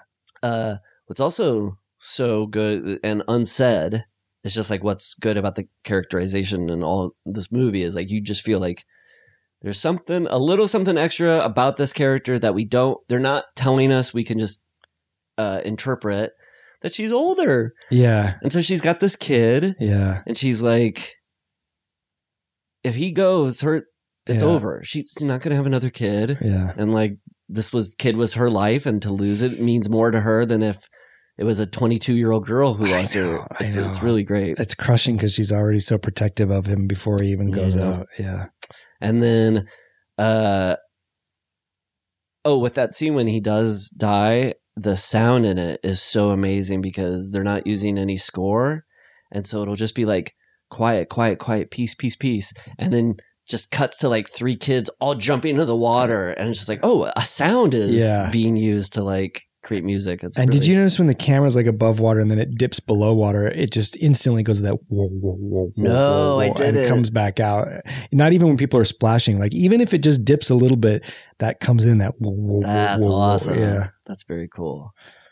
Um so the um uh Okay, so I the um uh, autopsy scene when Hooper Yeah. goes in and puts the little Yeah. mic on. Um, And it has a full belt tape recorder, like the size of a toaster. a Dictabelt, like yeah. well, he is. It's so funny. It says like he is the technology guy. That's right. So he's gonna have. He bought it all himself. There's so much of this I didn't remember. Like oh, that that thing about how he's like, yeah, I'm pretty rich. Yeah. Yeah. uh, the um that autopsy scene. I don't know if you clocked it, but it has a weird moment where it cuts to. oh, They're having a conversation, and uh, he says, "Don't smoke that in here." Yeah. and then he puts the smoke and then it cuts to an arm in like a little tub and he goes so this is what happens and then it cuts to and he's like uh there's uh, biting on the and he continues with the thing and people have online are like what's up with that because he just says so this is what happens and Huh. holds up the arm. And it's been a mystery for the longest time. And then finally, somebody asked uh, uh, uh, Bryan Singer, asked Steven Spielberg about it in Empire magazine. He's like, What's up with that? And he's like, Oh, I haven't thought about that since the movie came out. We had to, had a weird cut and we needed to have something to make the cut work. So we just put in the shot of him holding the arm because we had to cut some other stuff out. And that was a good way to stitch it together. He's like, but we needed sound and we didn't know what to say. So we just pulled some other audio Oh my god. of him saying, So this is what happens. But it's such a weird, it doesn't make any sense that in the middle Yeah. of his like autopsy he goes, So this is what happens. So is it like Spielberg was thinking like Matt Hooper picks up the arm and is like, so this is what happens when a shark actually bites a human, like in real life, kind of. And people, there's a Mandela effect where people are like, No, I saw in the movie, he says, So this is what happens when a girl goes swimming at Amity Island. Like oh my people god! like have wow. tried to fill in the gap to make it work. And that Jaws had braces. yes. There's many Mandela effects involving Jaws. There really are. Yeah. I was just, uh, I saw a clip of Moonraker recently and I was like, God, she doesn't really doesn't have braces. No, it is the strongest Mandela effect I think there is. To the point that some people still don't believe. Has has Like, anybody in the Bond world responded to why that was a choice? Like we had braces on the set, but we decided No, like there was a- never a thing. And like I think there are some people that really truly believe there was a conspiracy to wipe it away. Like it did happen. And it just never did. what's It's the not there. Um what's the um I mean J- Jaws came out in uh, uh, uh Jaws and Bond is in Spy Who Loved Me, Yeah. 77. S- Yes. So naming him Jaws Yeah. is Pure reference. Yeah. oh it has to be. yeah because They were also you can't big use the on, word Jaws and not No, and Yeah. they were big on co-opting things, you know, from, you know, whatever. anything that's popular. Basically, yeah. Parkour, Yeah. yeah. Kung Fu and Man with the Golden Gun, Black Exploitation and Live and Let Die. Right. You know.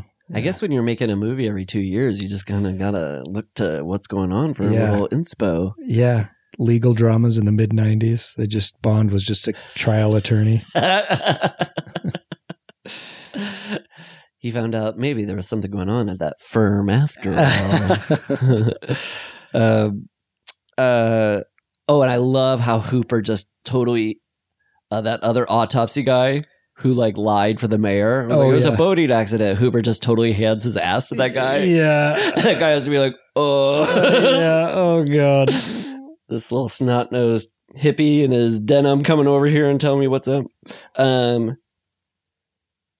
okay. So when they go to that fake shark that they think is Jaws and they caught, Yeah. um, two things. Brody asks this really weird question where he goes, Did Ben Gardner catch this? And I think they're just trying to set up that Ben Gardner is a fisherman. So later when they go and see his boat, Yeah. his name's, you've heard it once. Right. But it almost seems like Brody has a crush on Ben Gardner. Yeah. Like they see a shark, he's like, oh, Did Ben catch this? We're going out to see Ben's boat? I get to see Ben? Did, did Ben ask about me? Don't ask him if I asked him about but Did he? What about Ben Tramer? Did he catch this? another Halloween, Crush. but another Halloween connection. Yeah. Yeah. Um, the other thing is, uh, Carl Gottlieb is a. He's like the mayor's press agent Yeah. or whatever. Did you notice he said to somebody, "Call Dave Axelrod in New York"? Is that oh, weird? Yeah. I mean, there is a David Axelrod now, and he would be somebody you would call if you wanted to get some press out. Hmm. Interesting. I think it's just a coincidence, but maybe little Davy Axelrod was watching that in the theater. He's like, maybe I should become somebody. somebody calls. he was probably 30 at the time. he did have a high voice. Um, he was eating helium flavored popcorn. Uh, we think it's a tiger shark. Oh, what? oh, what? That's you couldn't. Spielberg just had to have. He just got that. It just that just happened. There was no making that happen. right. It right. just was caught. A moment like that was just captured. But isn't that what's awesome about Jaws, man? We got Yeah. to see something scary just a moment later, and then we see this, and this guy was funny. Oh, Get everything. what? Um, and then the I love the mayor overhearing um, that the ra- bite radius is different. Yeah, I've experienced that thing in life all the time, where the person who's worried about how things are going to go Oh yeah, yeah. is just like has is a tuning fork for anything, Oh, and it's just the worst. what's that? Yeah. You think the bite radius is like? Ugh. what's that? The paper plates are too small. Okay. Hmm. Okay. Hmm. Well, we weren't even saying it to you. No, I know, but I just heard you. You think the paper plates are too small. Okay. Okay.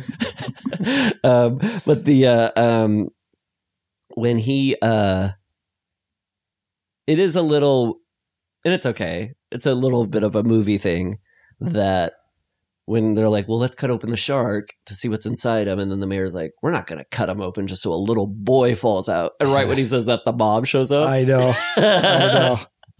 I know. a little movie-ish. And then she slaps him. Um, and then Brody goes home, has the scene with his son. Yeah. Um, and then Hooper shows up with some wine. Mm. I love it when Brody pours that glass of wine in a big tumbler. And Hooper's like, well, you really should let it aerate. a lot." Well, never mind. I don't think though. Um, like it did seem like Brody was already drinking pretty heavily before he got there, Yeah. and then he's drinking that, and then he goes out on the boat. I don't know if Brody should even be standing. He seems like he should be six sheets to the wind. I know, and he gets seasick, doesn't he? Too. oh right, God! If you're drunk, seasick, And yeah, he's the one that survives and pulls it off, man.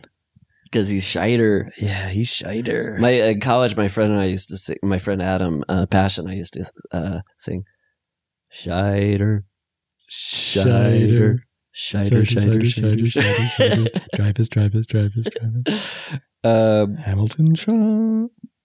oh, when Brody's pouring the glass of wine, Hooper tells a funny story about why he got into sharks. Oh, And it's yeah. like a funny story, like, oh, my boat. I was thinking how funny it would be if he told that amusing anecdote, how Quint tells the Indianapolis story later, how like inappropriate that would be. when I was a little boy, a shark came up. Doll's eyes. Doll's eyes, lifeless eyes. That's another, uh, yeah, one of those line deliveries. That's Oh, and just that, a doll's That's got to be John Milius. A doll's eyes. It's Yeah. so good. God, Red Dawn should have been called Doll's Eyes. Red Dawn should have been written like that. Is there any uh, Doll's Doll? What's the closest to Doll's Eyes uh, dialogue in um, Red Powers Dawn? Boothe to uh, C. Thomas Howell. oh, avenge me! No, What's he say? kid, all that hate's gonna burn you up. And then C. Thomas Howell goes, keeps me warm. And then he flicks his butterfly knife.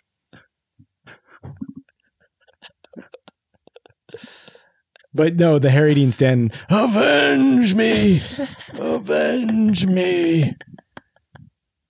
Oh, what else? Is there anything else in there that's really? They had to cut out that scene of a tank outside of McDonald's, huh? In Red Dawn, it's in the trailer Yeah, it's in the trailer. because um, in California there was a big massacre at a McDonald's. Oh, that's right. Yeah, I forgot about that. Is that why they cut it out? Yeah, because they thought it would be in poor taste to Oh. Um, but now I kind of miss that that movie doesn't have a shot of a tank outside McDonald's. It's pretty cool. Um, oh, cutting open the shark. License plate, classic. Yep, yep, yep. Classic. Uh, wouldn't have been funny if uh, those two guys were idiots? He's like, now he's eating cars. we got to catch this car. This car eating shark. He hates these cans. he hates these cars.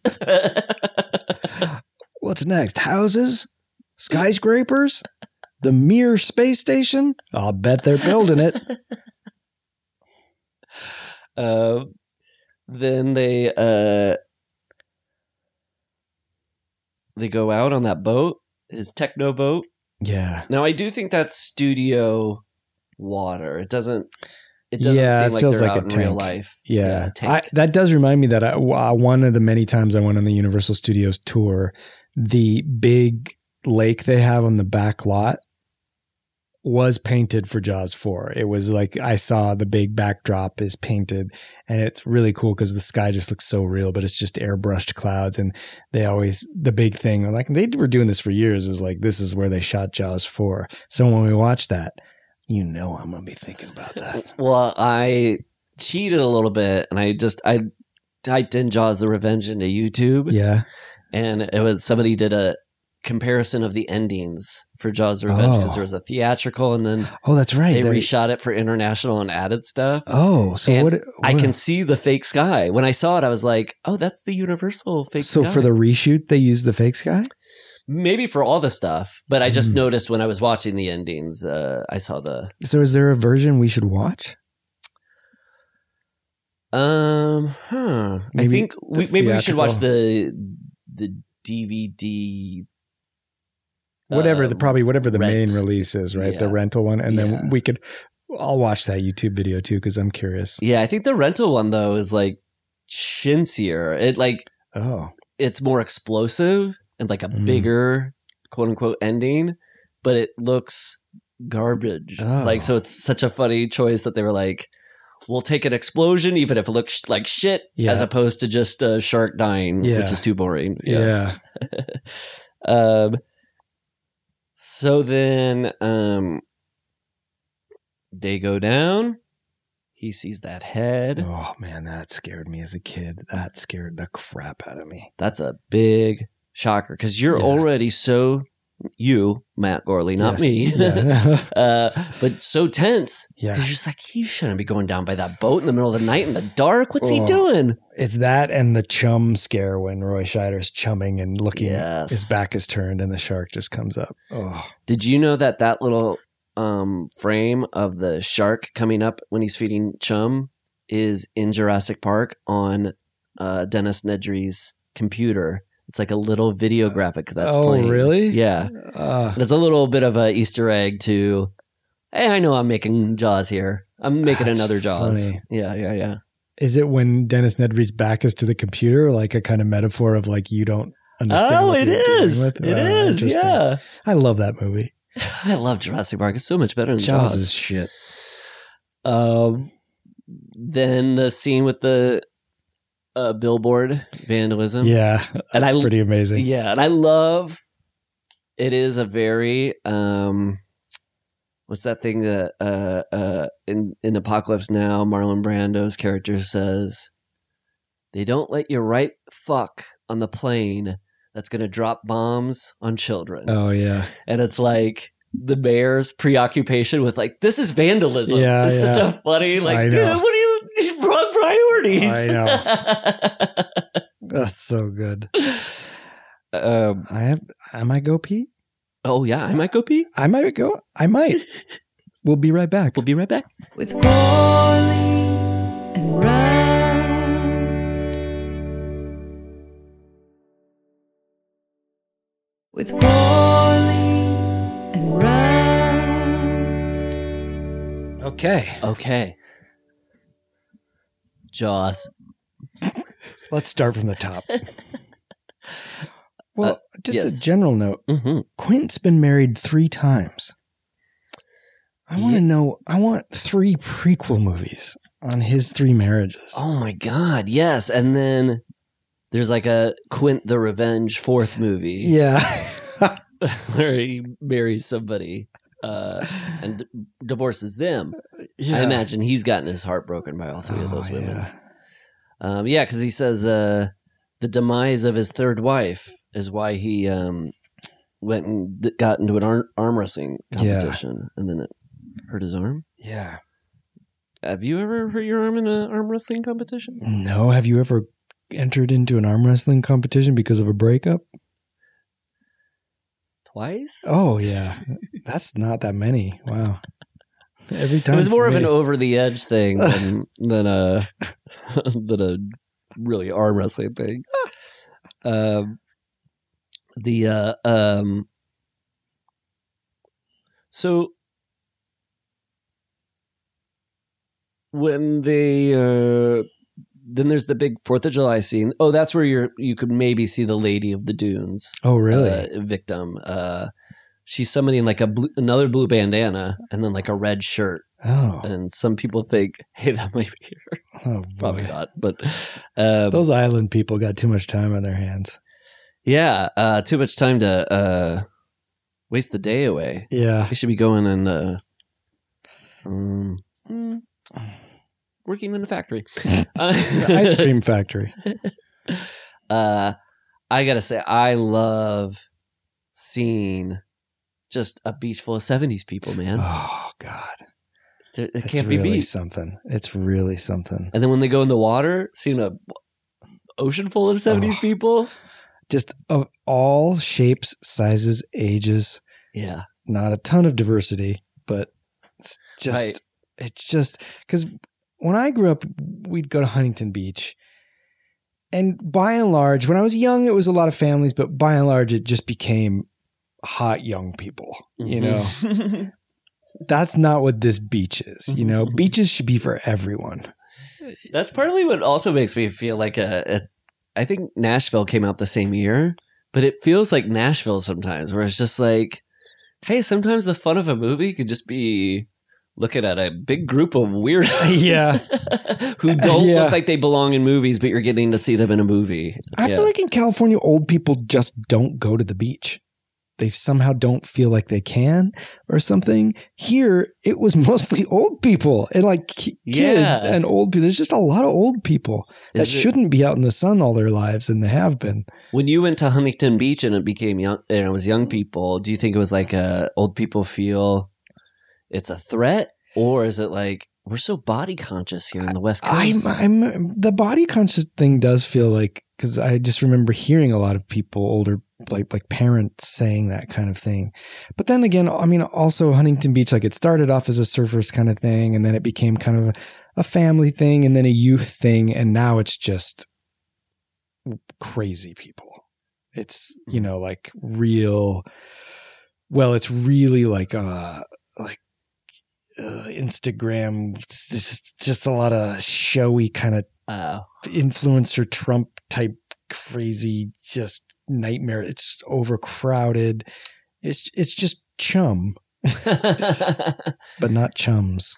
yeah, we went to a beach last summer, and uh, maybe it was just because it was during COVID and stuff, but uh, yeah, it wasn't fun. What beach did you go to? Um, Was it like Malibu or Zuma? it was South Hermosa? Hermosa. Yeah. Yeah. All the South Bay and especially the Orange County beaches are real douchey. Yeah. It's just yeah, it's a shame. There's no there's really no good beach to go to. Ironically, Long Beach for for um vibe is at least it's got a little bit of douche, but it, it's Mhm. at least relaxed. But that's a breakwater beach, so there's no waves. Oh, man, I wonder what that is. Is it just like because I know some people are just like surfers are assholes. Yeah, like, is Yeah. it just? I don't know.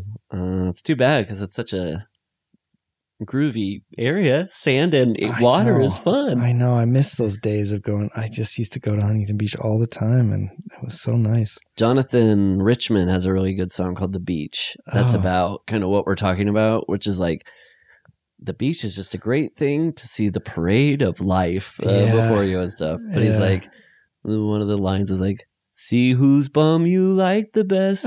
See who's got a hairy chest. that summer feeling, that summer feeling. he likes summer. Yeah, he does. that guy. yeah. Um, uh, I like the um um that moment when the mayor goes over to that older guy. Would you get in the pool? Would you get? or oh, would you get in the Oh, water? No, and everybody follows that one guy. Why is he such the lynch? Well, if Herman does it, I'm not touching water until Herman does. It's traditional. Who knew that that Herman was the James Dean of the town? That once he does something, everybody wants to follow and then suit. everybody goes in. Even the, the kids, once they see an old man going, he's like, "Yes, Yeah. old man Ginty's going in there." he wouldn't go in if it if it weren't safe. Also, why do Brody's two kids have real hardcore uh, Martha's Vineyard accents, but he doesn't? Yeah, That's funny. Maybe they're just, uh, you know, they're younger. It's more they can Yeah. absorb more. I love that little interaction. Like, "Nah, Dad, that's where the old ladies swim. That's where the grandmas swim. Yeah. It's so good. Uh, and then when the um, when they do go in that little bay area, um, I love that. I think it's like a painter. It's an artist who sees Jaws. Everybody else is confused. And there's also that cool thing of like when it's a fake out, they don't. John Williams doesn't use the Jaws score. Oh, I didn't notice that. It's it's because it's not real, and then when it is real, that's when you hear He the uses score. the Borat score or Jackass. and then uh, and then uh, when Jaws pops out when he's doing the chumming, there's no music because that's why it surprises. Yeah, you don't want to give it right. away. Yeah, But I love um, the painter girl who's like, "There's a shark. There's Oh, a yeah. shark." Um, and then what's up with that guy who, who whose leg gets bitten off?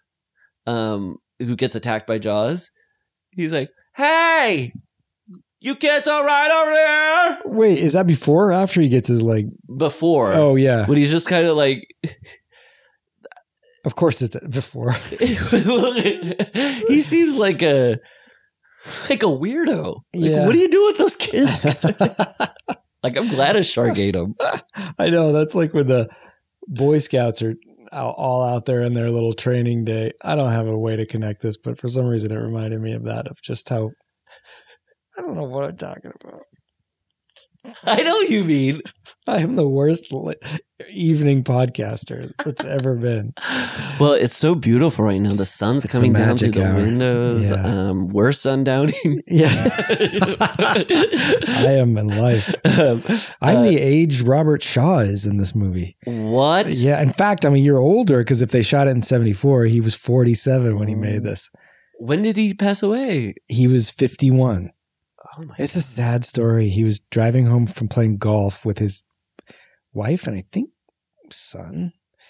And they were driving and they were really close to home and he was having chest pains. He goes, I just need to get out and walk around. And he collapsed on the ground and Oh. his wife ran to a cottage, called an ambulance, but he was dead on arrival when they got him to the hospital. 51. Jeez, But those guys, I mean, they just smoked and drank for breakfast, lunch, and dinner. Yeah, I mean, you see him in some of those shots, like when um, Hooper's trying to get to the wheel, and he like turns on, and he just like looks, and he's got this like sweaty, crazed, like Yeah. gin soaked head. Well, I turned to Amanda last night and went, "I'm. Can you believe I'm the same age as him?" And she went, "Oh yeah." yes. How old is Scheider and stuff? I don't know how old Scheider is in this. Let me look it up. I love that kind of like black cashmere sweater that he's wearing on the boat. And when it gets water on it, like shimmers like- and sparkles. Scene studying already for Bob Fosse.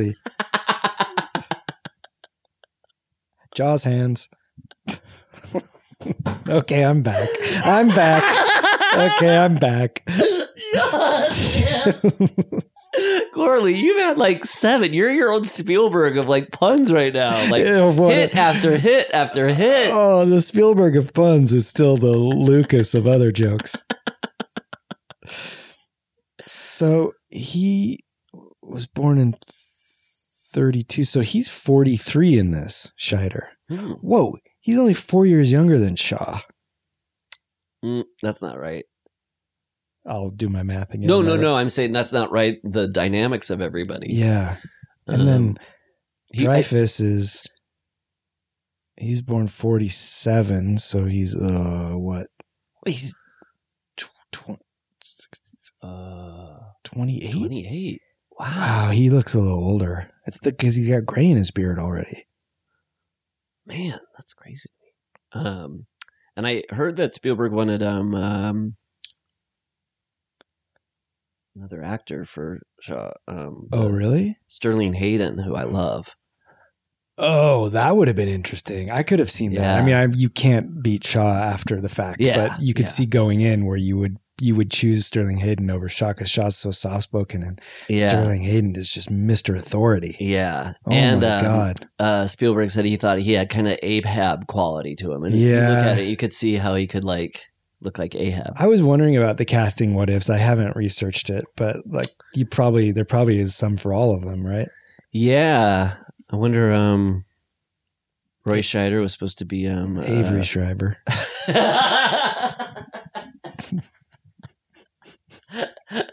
supposed to be uh Roy the killer from Friday Thirteenth Part Five.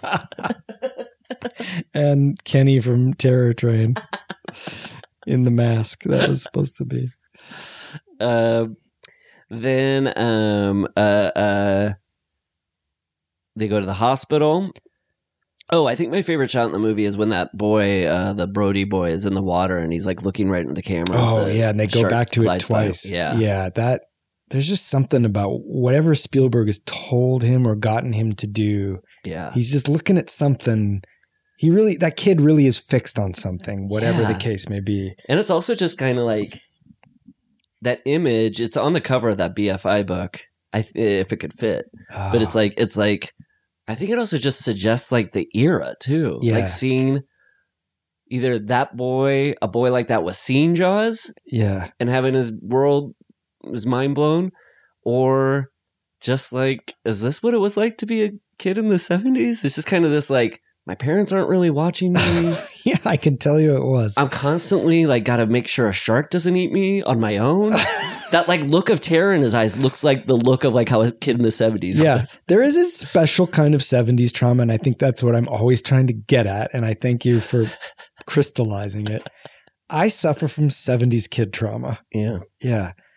But that shot, frankly. Well, and and uh I won't, but I I think there's probably kids of my generation who suffer from 80s 90s kid thing of like their parents were a little uh they got into the world, they got out of college, they didn't realize they were the they weren't the smartest motherfucker in the world and then they had a hard time moving past that. yeah. Yeah. There's probably some 80s thing too of like life isn't a perfect beginning, middle, and an end. Like we were fed so much because I have a little bit of that too, because I had definitely some of my formative years were in the 80s too. Of I had a weird mix. I think that's why I'm so confused. Yeah. Yeah, I've thought about how oh, it sucks that I came of age right when the world was like or I was sexually kind of coming of age. It was basically bookended by yeah, you could get AIDS Yeah. and the president got a blowjob and he needs to be out of office for that. Like, Oh, those wow. were the bookends Yeah. of my sexual Oh my god. oh my god. um, the uh, uh, so when they're in the hospital, I notice Ellen uh, says to bro uh, to her husband, she goes, um, when he's he says we're gonna go home, she goes home in New York. He goes, Mhm. no, home here. Um, do you think she was saying I want to go to New York?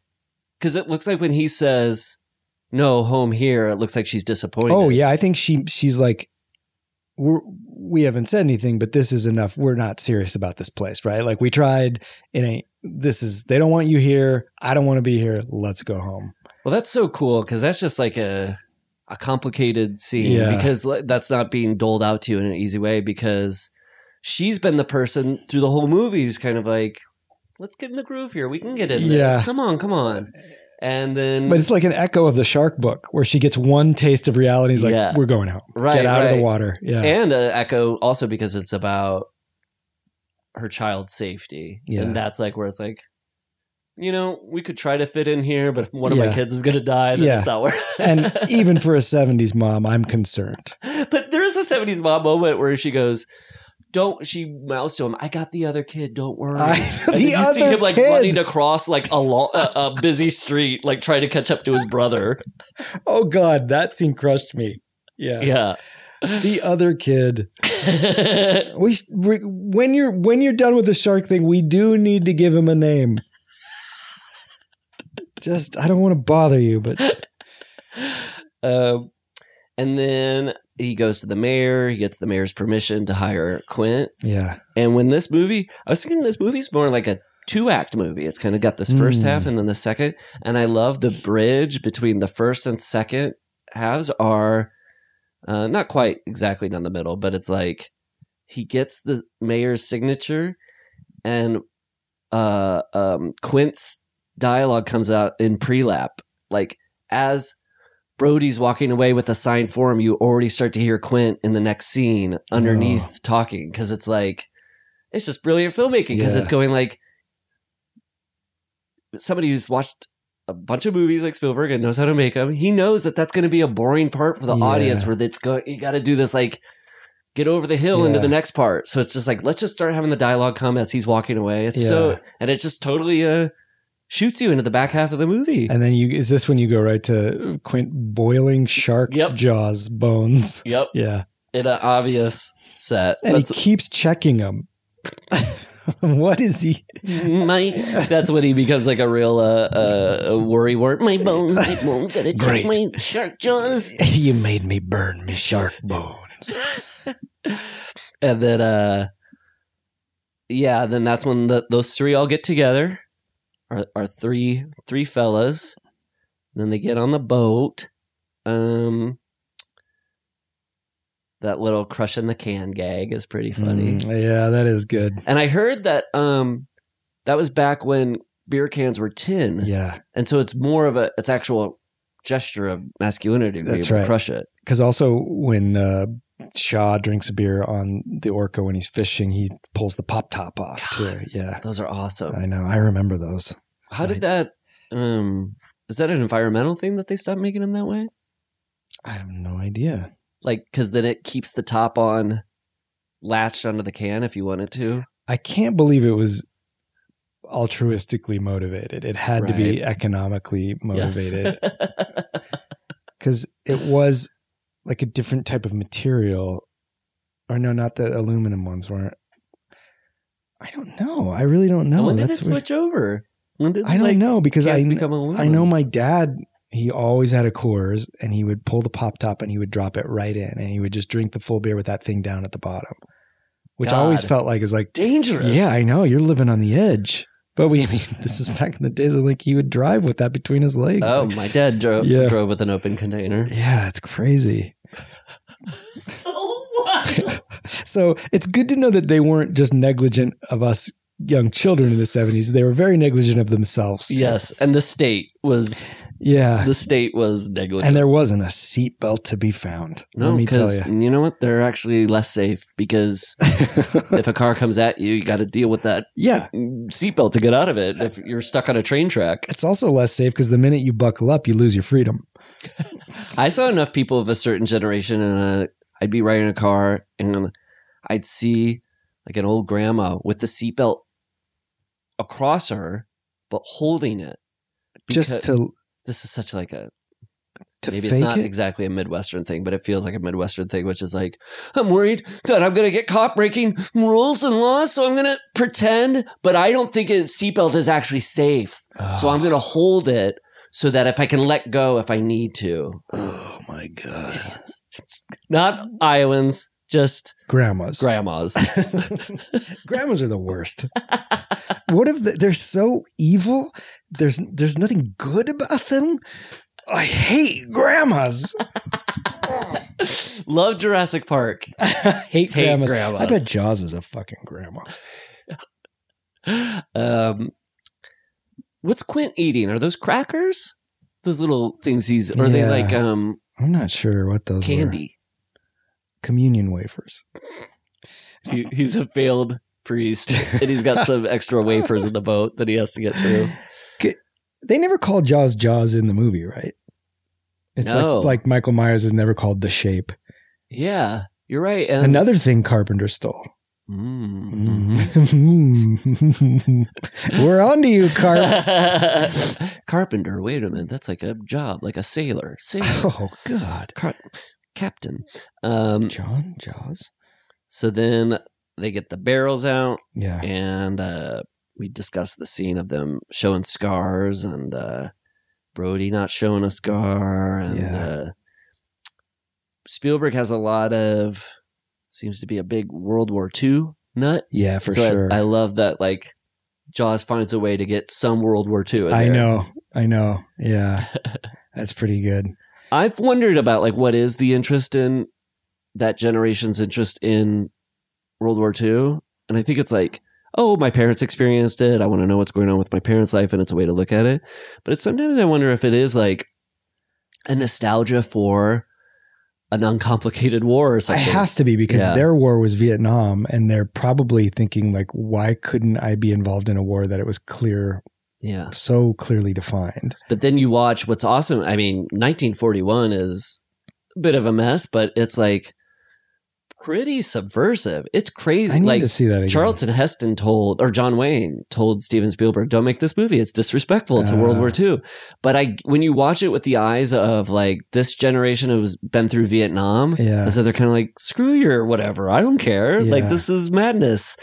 and that's Um, funny that he goes to make Yeah, so many World War II movies. Like, that are reverential. yeah, And we talked this a little bit about with um the poltergeist commentary, the like I love all Spielberg, but the socially responsible Spielberg is just like my least interesting Yeah, one. And so too. the Saving Private Ryan stuff is just it's good, but it's just like I I haven't seen that movie in so long. I was so blown away by that movie, but I think I'm always just responding to that first 20 minutes. Like that is the movie to me. But when you get Yeah. into the character story, it's it's Yeah. not. But I just Oh, that's love- another kid separated from Oh, yeah. parent and trying to get the kid and That's right. parent to reunite. just his ability.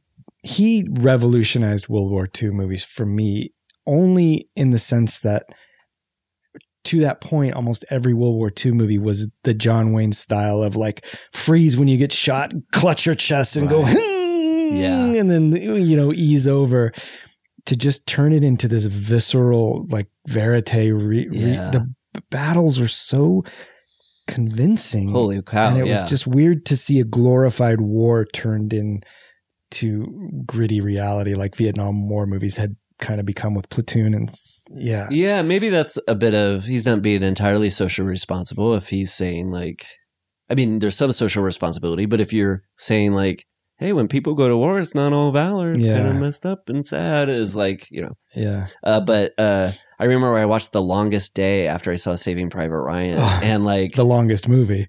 well, it's just there was a part where like Roddy McDowall can't get his gun right, and he's, his glasses keep falling Yeah. off, and I was like, "This is so crazy." I know. I, have you ever seen comparison. Stalag 17? It's like a wacky comedy. it's crazy.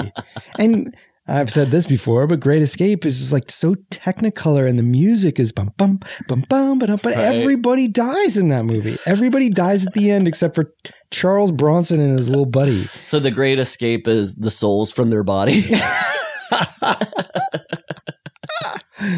Oh yeah. is the greatest escape we could ever do. Yeah. I think that's why I love Force 10 from Navarone so much is it's a mix of a classic World War II movie with a little bit of 70s grit and kind of a Spielberg feel. Mm. There's just a little bit of a neatness to it in the story. I just and yeah. maybe some sort of um post Vietnam. This this doesn't necessarily all her- heroic. Is there some grit Yeah. in that way? And there's a there's also like that's sort of represented by Harrison Ford's character, and then the Robert Shaw's a little bit of the throwback. Mm, So you've got the disparity there. mm, mhm. Bridge Too Far is like that too. It wants it both ways. So it's like a grand, classic Hollywood spectacle World War II movie with a little bit of the grittiness, which doesn't work. You Yeah. know, I've never seen Bridge Too Far. it's it's an interesting watch. It's it's a it's definitely too bloated for its own good. Mhm. But everybody's in that movie. It's crazy. What was it? Just like uh, just uh, catch all. Let's get all the stars in like yeah, the last hurrah of epic movies where but Hmm. that is weird because you do have those like Elliot Gould and Ryan O'Neal representing the new guard, Robert Mm. Redford, and then just the classic, you know, uh well, I guess I mean I'm trying to think of who the like original classics are in there. I can't remember. Right Oh, now. of stars. yeah, of the yeah. just the golden age. Well, I mean, in a way, Connery, Michael Caine, and Holy cow, that is star studded. Oh, and Anthony Hopkins like has this this sort of supporting role. There's a million people in that movie. Yeah, Um, they keep popping up. maybe I should check that out. Yeah. Uh, the uh, I I do like that they're in this situation because Quint refuses to get the Coast Guard and he smashes up the radio and stuff. Yeah, that's funny. like having problems arise from some a human's weird attitude. I know, I know. I was thinking like I like all of these characters so much and I love them in Jaws, but I wouldn't want to be on a boat with any No, of those guys. No, I'd pick Scheider for sure, but I still wouldn't want to be. Yeah. I just say to Scheider like, "Can you read me a book? Tuck me in." sure. Jaws by Peter Baxter. um, the um, oh, I noticed uh, when Hooper gets squeezed by that rope, yeah. It makes a weird crunching sound. oh no, what's he got in there? like a diaper or oh, something. Oh, like no. it's the sound of a crunchy diaper. oh no. That was what was worst for him. Was like the boys are gonna find out I'm wearing Pampers. The the big line, we're gonna need a bigger boat or you're gonna need a bigger boat. yeah, It's great. It's perfect. You hear it quoted all the time. I didn't realize he says it two more times throughout the scene, that it's a running theme. But I actually think the more effective line is when Hooper's about to go underwater in the cage and he he looks down at his mask and he's like he says, I can't spit. Yeah, I ain't I ain't got no spit. Yeah, It's really heartbreaking I because you feel his fear. that too. yeah. Watching it, I was like, "Whoo, that really is putting me in a place of fear right now." Yeah. Hearing that, Yeah. and also maybe it is because he's vulnerable. Um, I was thinking, you know, that you're going to need a bigger boat too. Is like supposedly improvised by Roy Scheider, and Uh. improvised. I have to imagine meaning off camera. Hey, can I say this line? Not Enough to get I'm it gonna say two more li- times. action and say, Yeah. but I was thinking, watching, I was like, this seems like it's coming out of like a Roy Scheider, Stella Adler commitment, where he's going.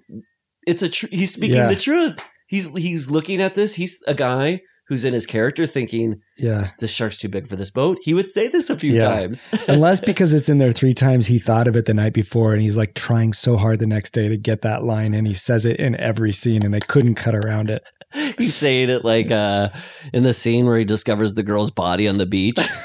They're like, no, Roy, come on, cool it, man. His kid's crossing his fingers at the dinner table. You're going to need a bigger glove. You're gonna need a bigger gravy boat.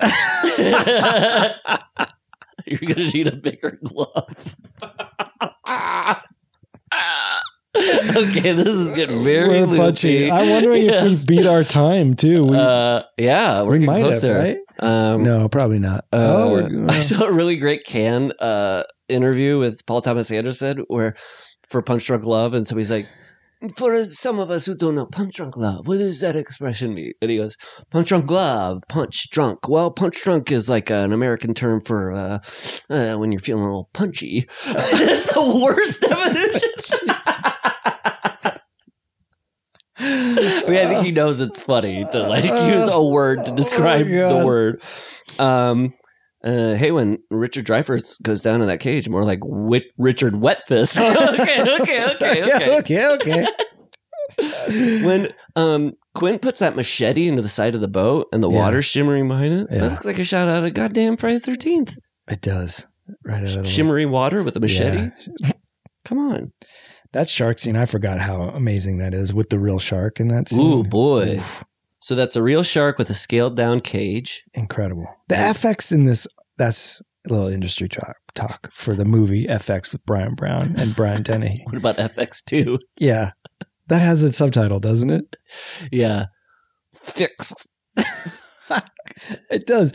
But the the special effects are so good in this movie. There's only like one time where you can kind of see where the hinge on the jaws jaw Yeah. is. But Yeah. otherwise, it's incredible. FX2, like I feel like it's back to the flesh, or that's Candyman. what is it? FX2. Uh, uh, well, I was thinking, you know, nope, they there sure isn't. they're um there isn't? No, Oh, I was convinced there was. missed opportunity. I'll say.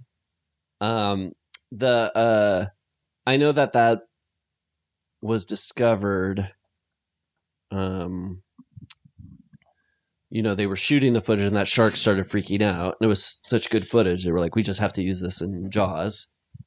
Uh like the they didn't plan for the shark to get wrapped up in the cage like that. they Oh, just really? used it because it was like effective Oh, but um you can kind of tell because the way that shark is thrashing so hard at the top of the water yeah, and then they cut to the boat by the orca there's no yeah, yeah. It doesn't Yeah. match. Yeah. uh but that's the first time i ever know i've watched this movie 20 or so times and i've never thought about that um so that uh quint's death Oh, I just had that note. It's so fucking effective. yeah because he's such a staid and stoic man, and then he's just screaming like a little kid. well he's screaming like how he was describing the screams he heard Yeah. in the inn in Indianapolis. oh wow. And I then never uh, put that together. and neither uh did I. And then um there's such a crazy this edit just doesn't make sense, but it feels right. Where and I it's really like just seared in. It goes when he spits blood out of his mouth, and then it just cuts to him fully dead, lifeless, and getting pulled out of the boat. Yeah. And I think maybe they had to cut something there to it got a little too violent or bloody or something. But it makes sense in my mind. It's like, yeah, I guess when a you just in the next shot would be dead. It's well, it's like that blood spurting was his quietus or his popping life popping uh, like just he Jaws just popped him. you know, or something, and he just all life went out. I think I was so blown away by it because, like I said, I I somehow had this misconception of Robert Shaw as a kind of phone it in guy in his later life Mhm. because of Force Ten from Navarone. So even though the uh, monologue's amazing, it just feels like Robert Shaw's like, yeah, I, I kind of do this level because I don't have the energy. But he he's so alive in his death scene, ironically, and he's giving it so much energy. Like he's just he's just a professional fucking yeah. actor Yeah. ma- expert at his job. yeah. He's so good. That's so true. And then seeing him, just this huge, massive shark on this boat. This movie's been so careful and easy about how they're showing the shark. So I would have to imagine if you were sitting in the theater and by the time that giant shark is just opening its mouth and Quint is like sliding into it, that Yeah. theater must have been going Oh, bananas. crazy. I wish there was, you know, like there's that video of people Oh, watching Halloween. Halloween. I wish there was that in Jaws. Maybe there is. There might be, yeah. It could be cool if somebody taped recorded uh, an audience watching Jaws. yeah. It'd be fun. Yeah. Um, and then this movie, I, I, I'm just each time I watch it, it seems to move faster and faster, which is a big compliment. Yeah. Like I can't, but the last ten minutes is just like boom, boom, boom, boom. Once Richard Oh, Dreyfuss yeah. falls out of that cage, it's just like um, the boat is starts just sinking so quickly. Yeah. And then I've wondered this with the um smile you son of a bitch. Did he ever say bitch? Or was it always smile you son of a I don't know. I didn't notice. um uh this had never occurred to me, but if Brody was like looking at cuz I never thought if Brody had been shot and if he had a scar, but I thought, "Oh, there's something kind of cool about Brody got shot, ran away to the city, went to a beach to get away from and but he finally he pulls out a gun and he shoot he, He gets the shot. yeah. Yeah, yeah. Um, and also, I love the. Um, I think like when he's flipping through the book, is there a, a a shark with a thing in its mouth? Like it predicts the water air tank in the mouth. I didn't notice that. I Oh. could be wrong, but I do like how the air tanks get set up. Over and over. Yeah. Yeah. Yeah, definitely. I'd like to think that it was it's out of suspense. Like they want us to know this is like a loaded gun, Yeah. and it's trying to, but yeah, it's a little too. Come on. Yeah. Are you Leave- I told you, leave these plot devices alone. We're going to need these. The book has to end differently, right? I just imagine. I don't know if that's true, but well, I, I think Hooper doesn't survive, ah, and you you understand why Quint dies because it's sort of like he has to because he Yeah. fucked everybody over by not letting the Coast Guard come Yeah. and his ego. He and but and with Hooper, it's probably like well, he cheated. uh, He slept with Brody's wife. Of course, he should die. So the fact that those two at the end are friends is like a different yeah, end than the book. yeah.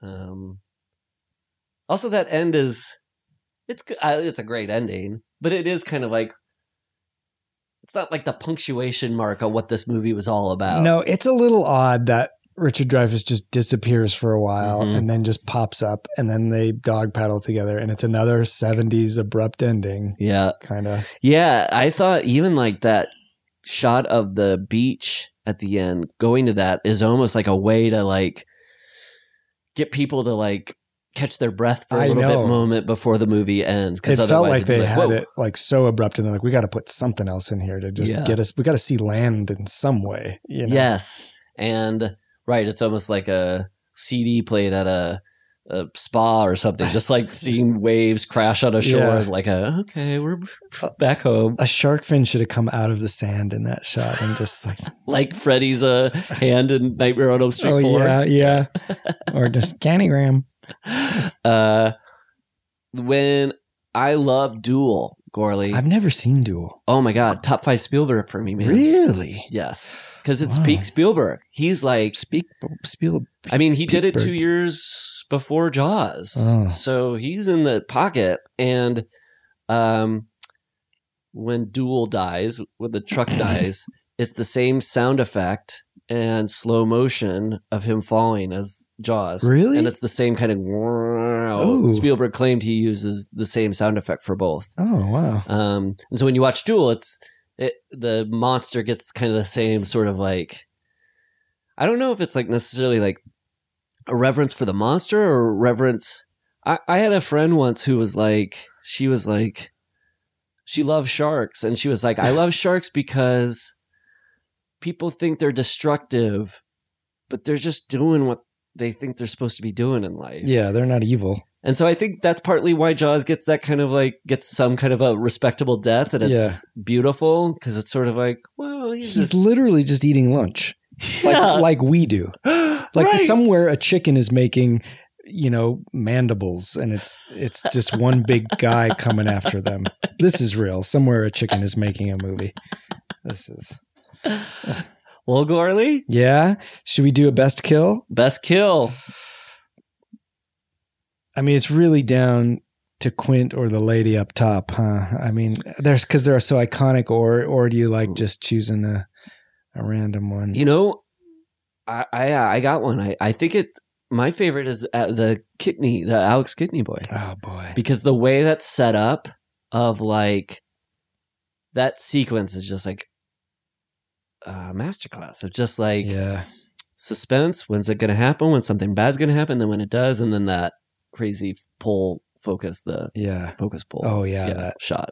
rack focus or Rack focus. Yeah. After he sees the death, and then Yeah. the way it's so.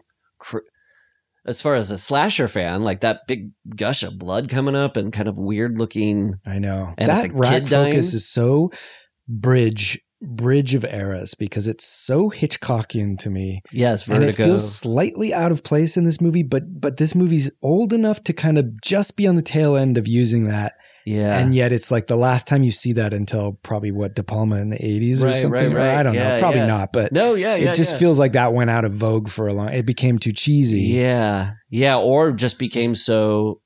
That's Jaws. Jaws does that. You Yeah. can't do that. Yeah, yeah. I, what, what I'll go yours? Quint.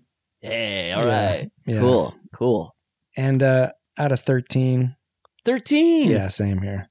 I mean, it's it's a shoe in like Halloween to me. Mm-hmm. Yeah. Mm-hmm. Well, we did it. Now next week, I'm really looking forward to. I remember loving Jaws too because it's just empty calorie fun. Yes, It's like good junk food, if I remember correctly, but I could be wrong. yes. I I haven't watched it in a long, long time, so I'm really excited to watch it. Yeah, me 'cause too. I haven't in a while. And then um, I do think I remember like a the opening has a shot in a indoor pool at a Holiday Inn or a Holiday Inn that's on a beach, and I just want to get back to that cozy Holiday Inn on a Oh, beach. Yeah. I always remember as a kid having a crush on the girl in the sailor dress and also really f- loving her because there's a scene where she's protecting the kid first and pushing him up on the boat to save him over herself. And I just felt like, was it you that were talking? You were on the, the cozy cast about your transition of liking a mommy versus sex. Yeah.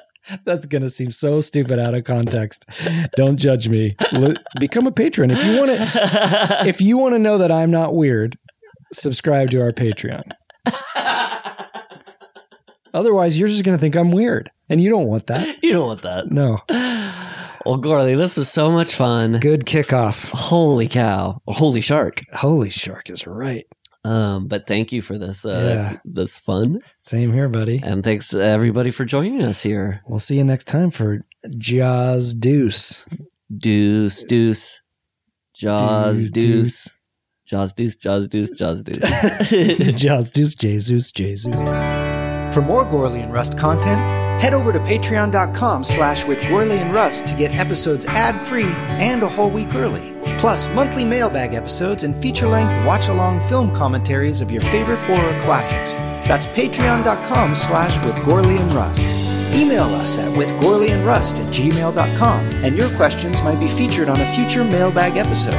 With Gourley and Rust theme song by me, Matt Gourley, and performed by Townland. You can find us on Instagram as Townland Band, as well as Paul's fantastic band at Don't Stop or We'll Die. And why not rate and review with Gourley and Rust on Apple Podcasts? It'll help us grow the show and keep us trucking through the Jasons and the Michaels, the Leatherfaces and the Chuckies, the aliens and the Candymans.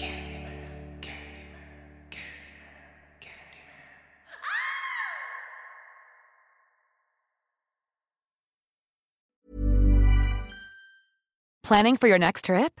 Elevate your travel style with Quince. Quince has all the jet setting essentials you'll want for your next getaway, like European linen, premium luggage options, buttery soft Italian leather bags, and so much more. And is all priced at 50 to 80% less than similar brands. Plus, Quince only works with factories that use safe and ethical manufacturing practices. Pack your bags with high-quality essentials you'll be wearing for vacations to come with Quince. Go to quince.com slash pack for free shipping and 365-day returns. Imagine the softest sheets you've ever felt. Now imagine them getting even softer over time. That's what you'll feel with Boll and Branch's organic cotton sheets. In a recent customer survey, 96% replied that Bowl and Branch sheets get softer with every wash. Start getting your best night's sleep in these sheets that get softer and softer for years to come. Try their sheets with a 30-night guarantee. Plus, get 15% off your first order at bollandbranch.com. Code BUTTERY. Exclusions apply. See site for details.